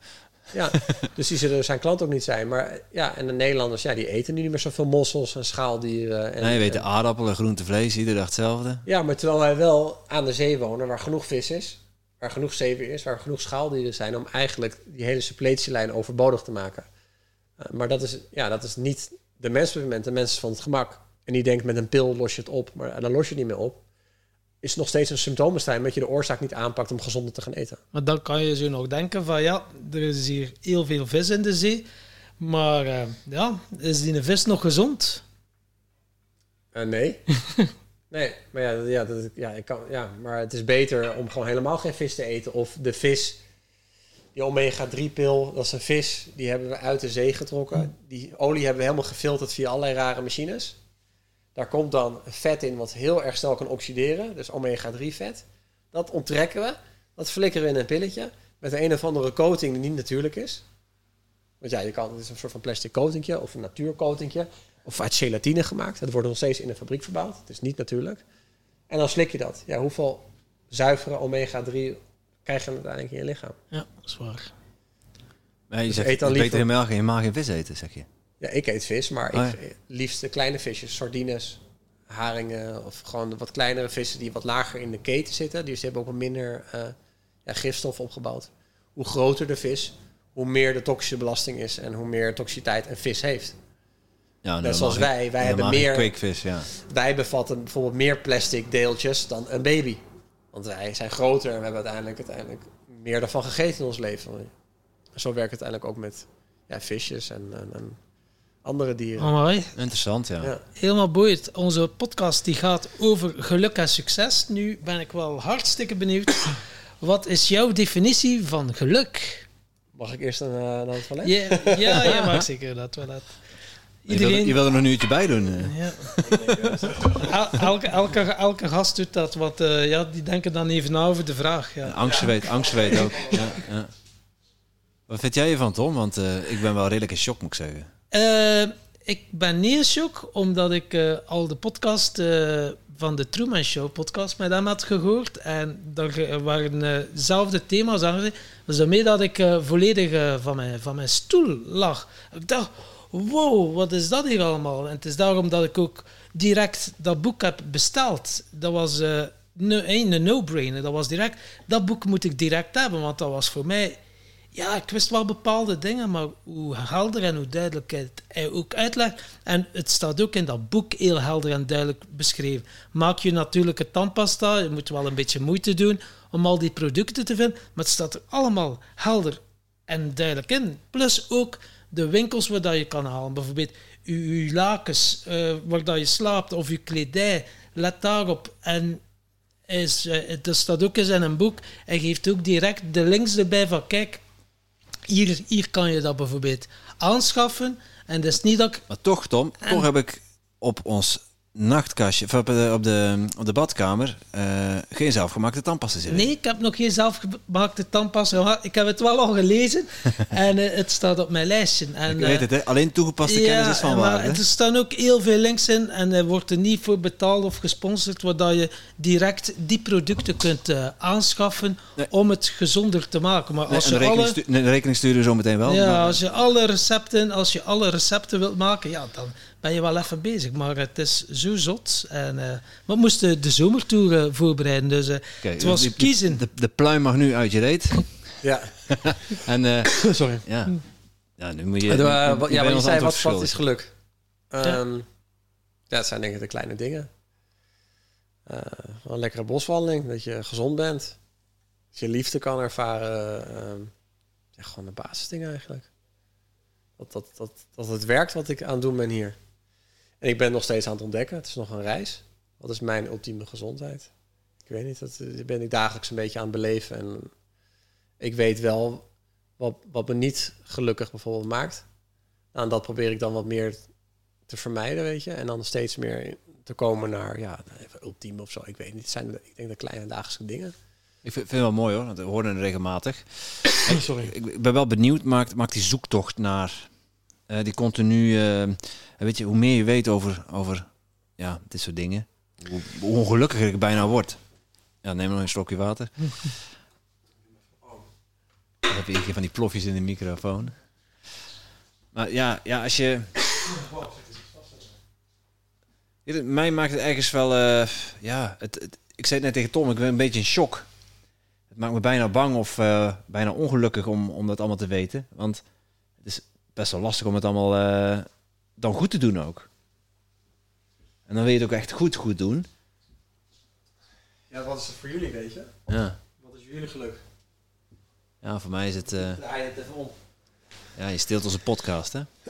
ja, waarom niet? Ja. ja, het is veranderlijk. Dat is één.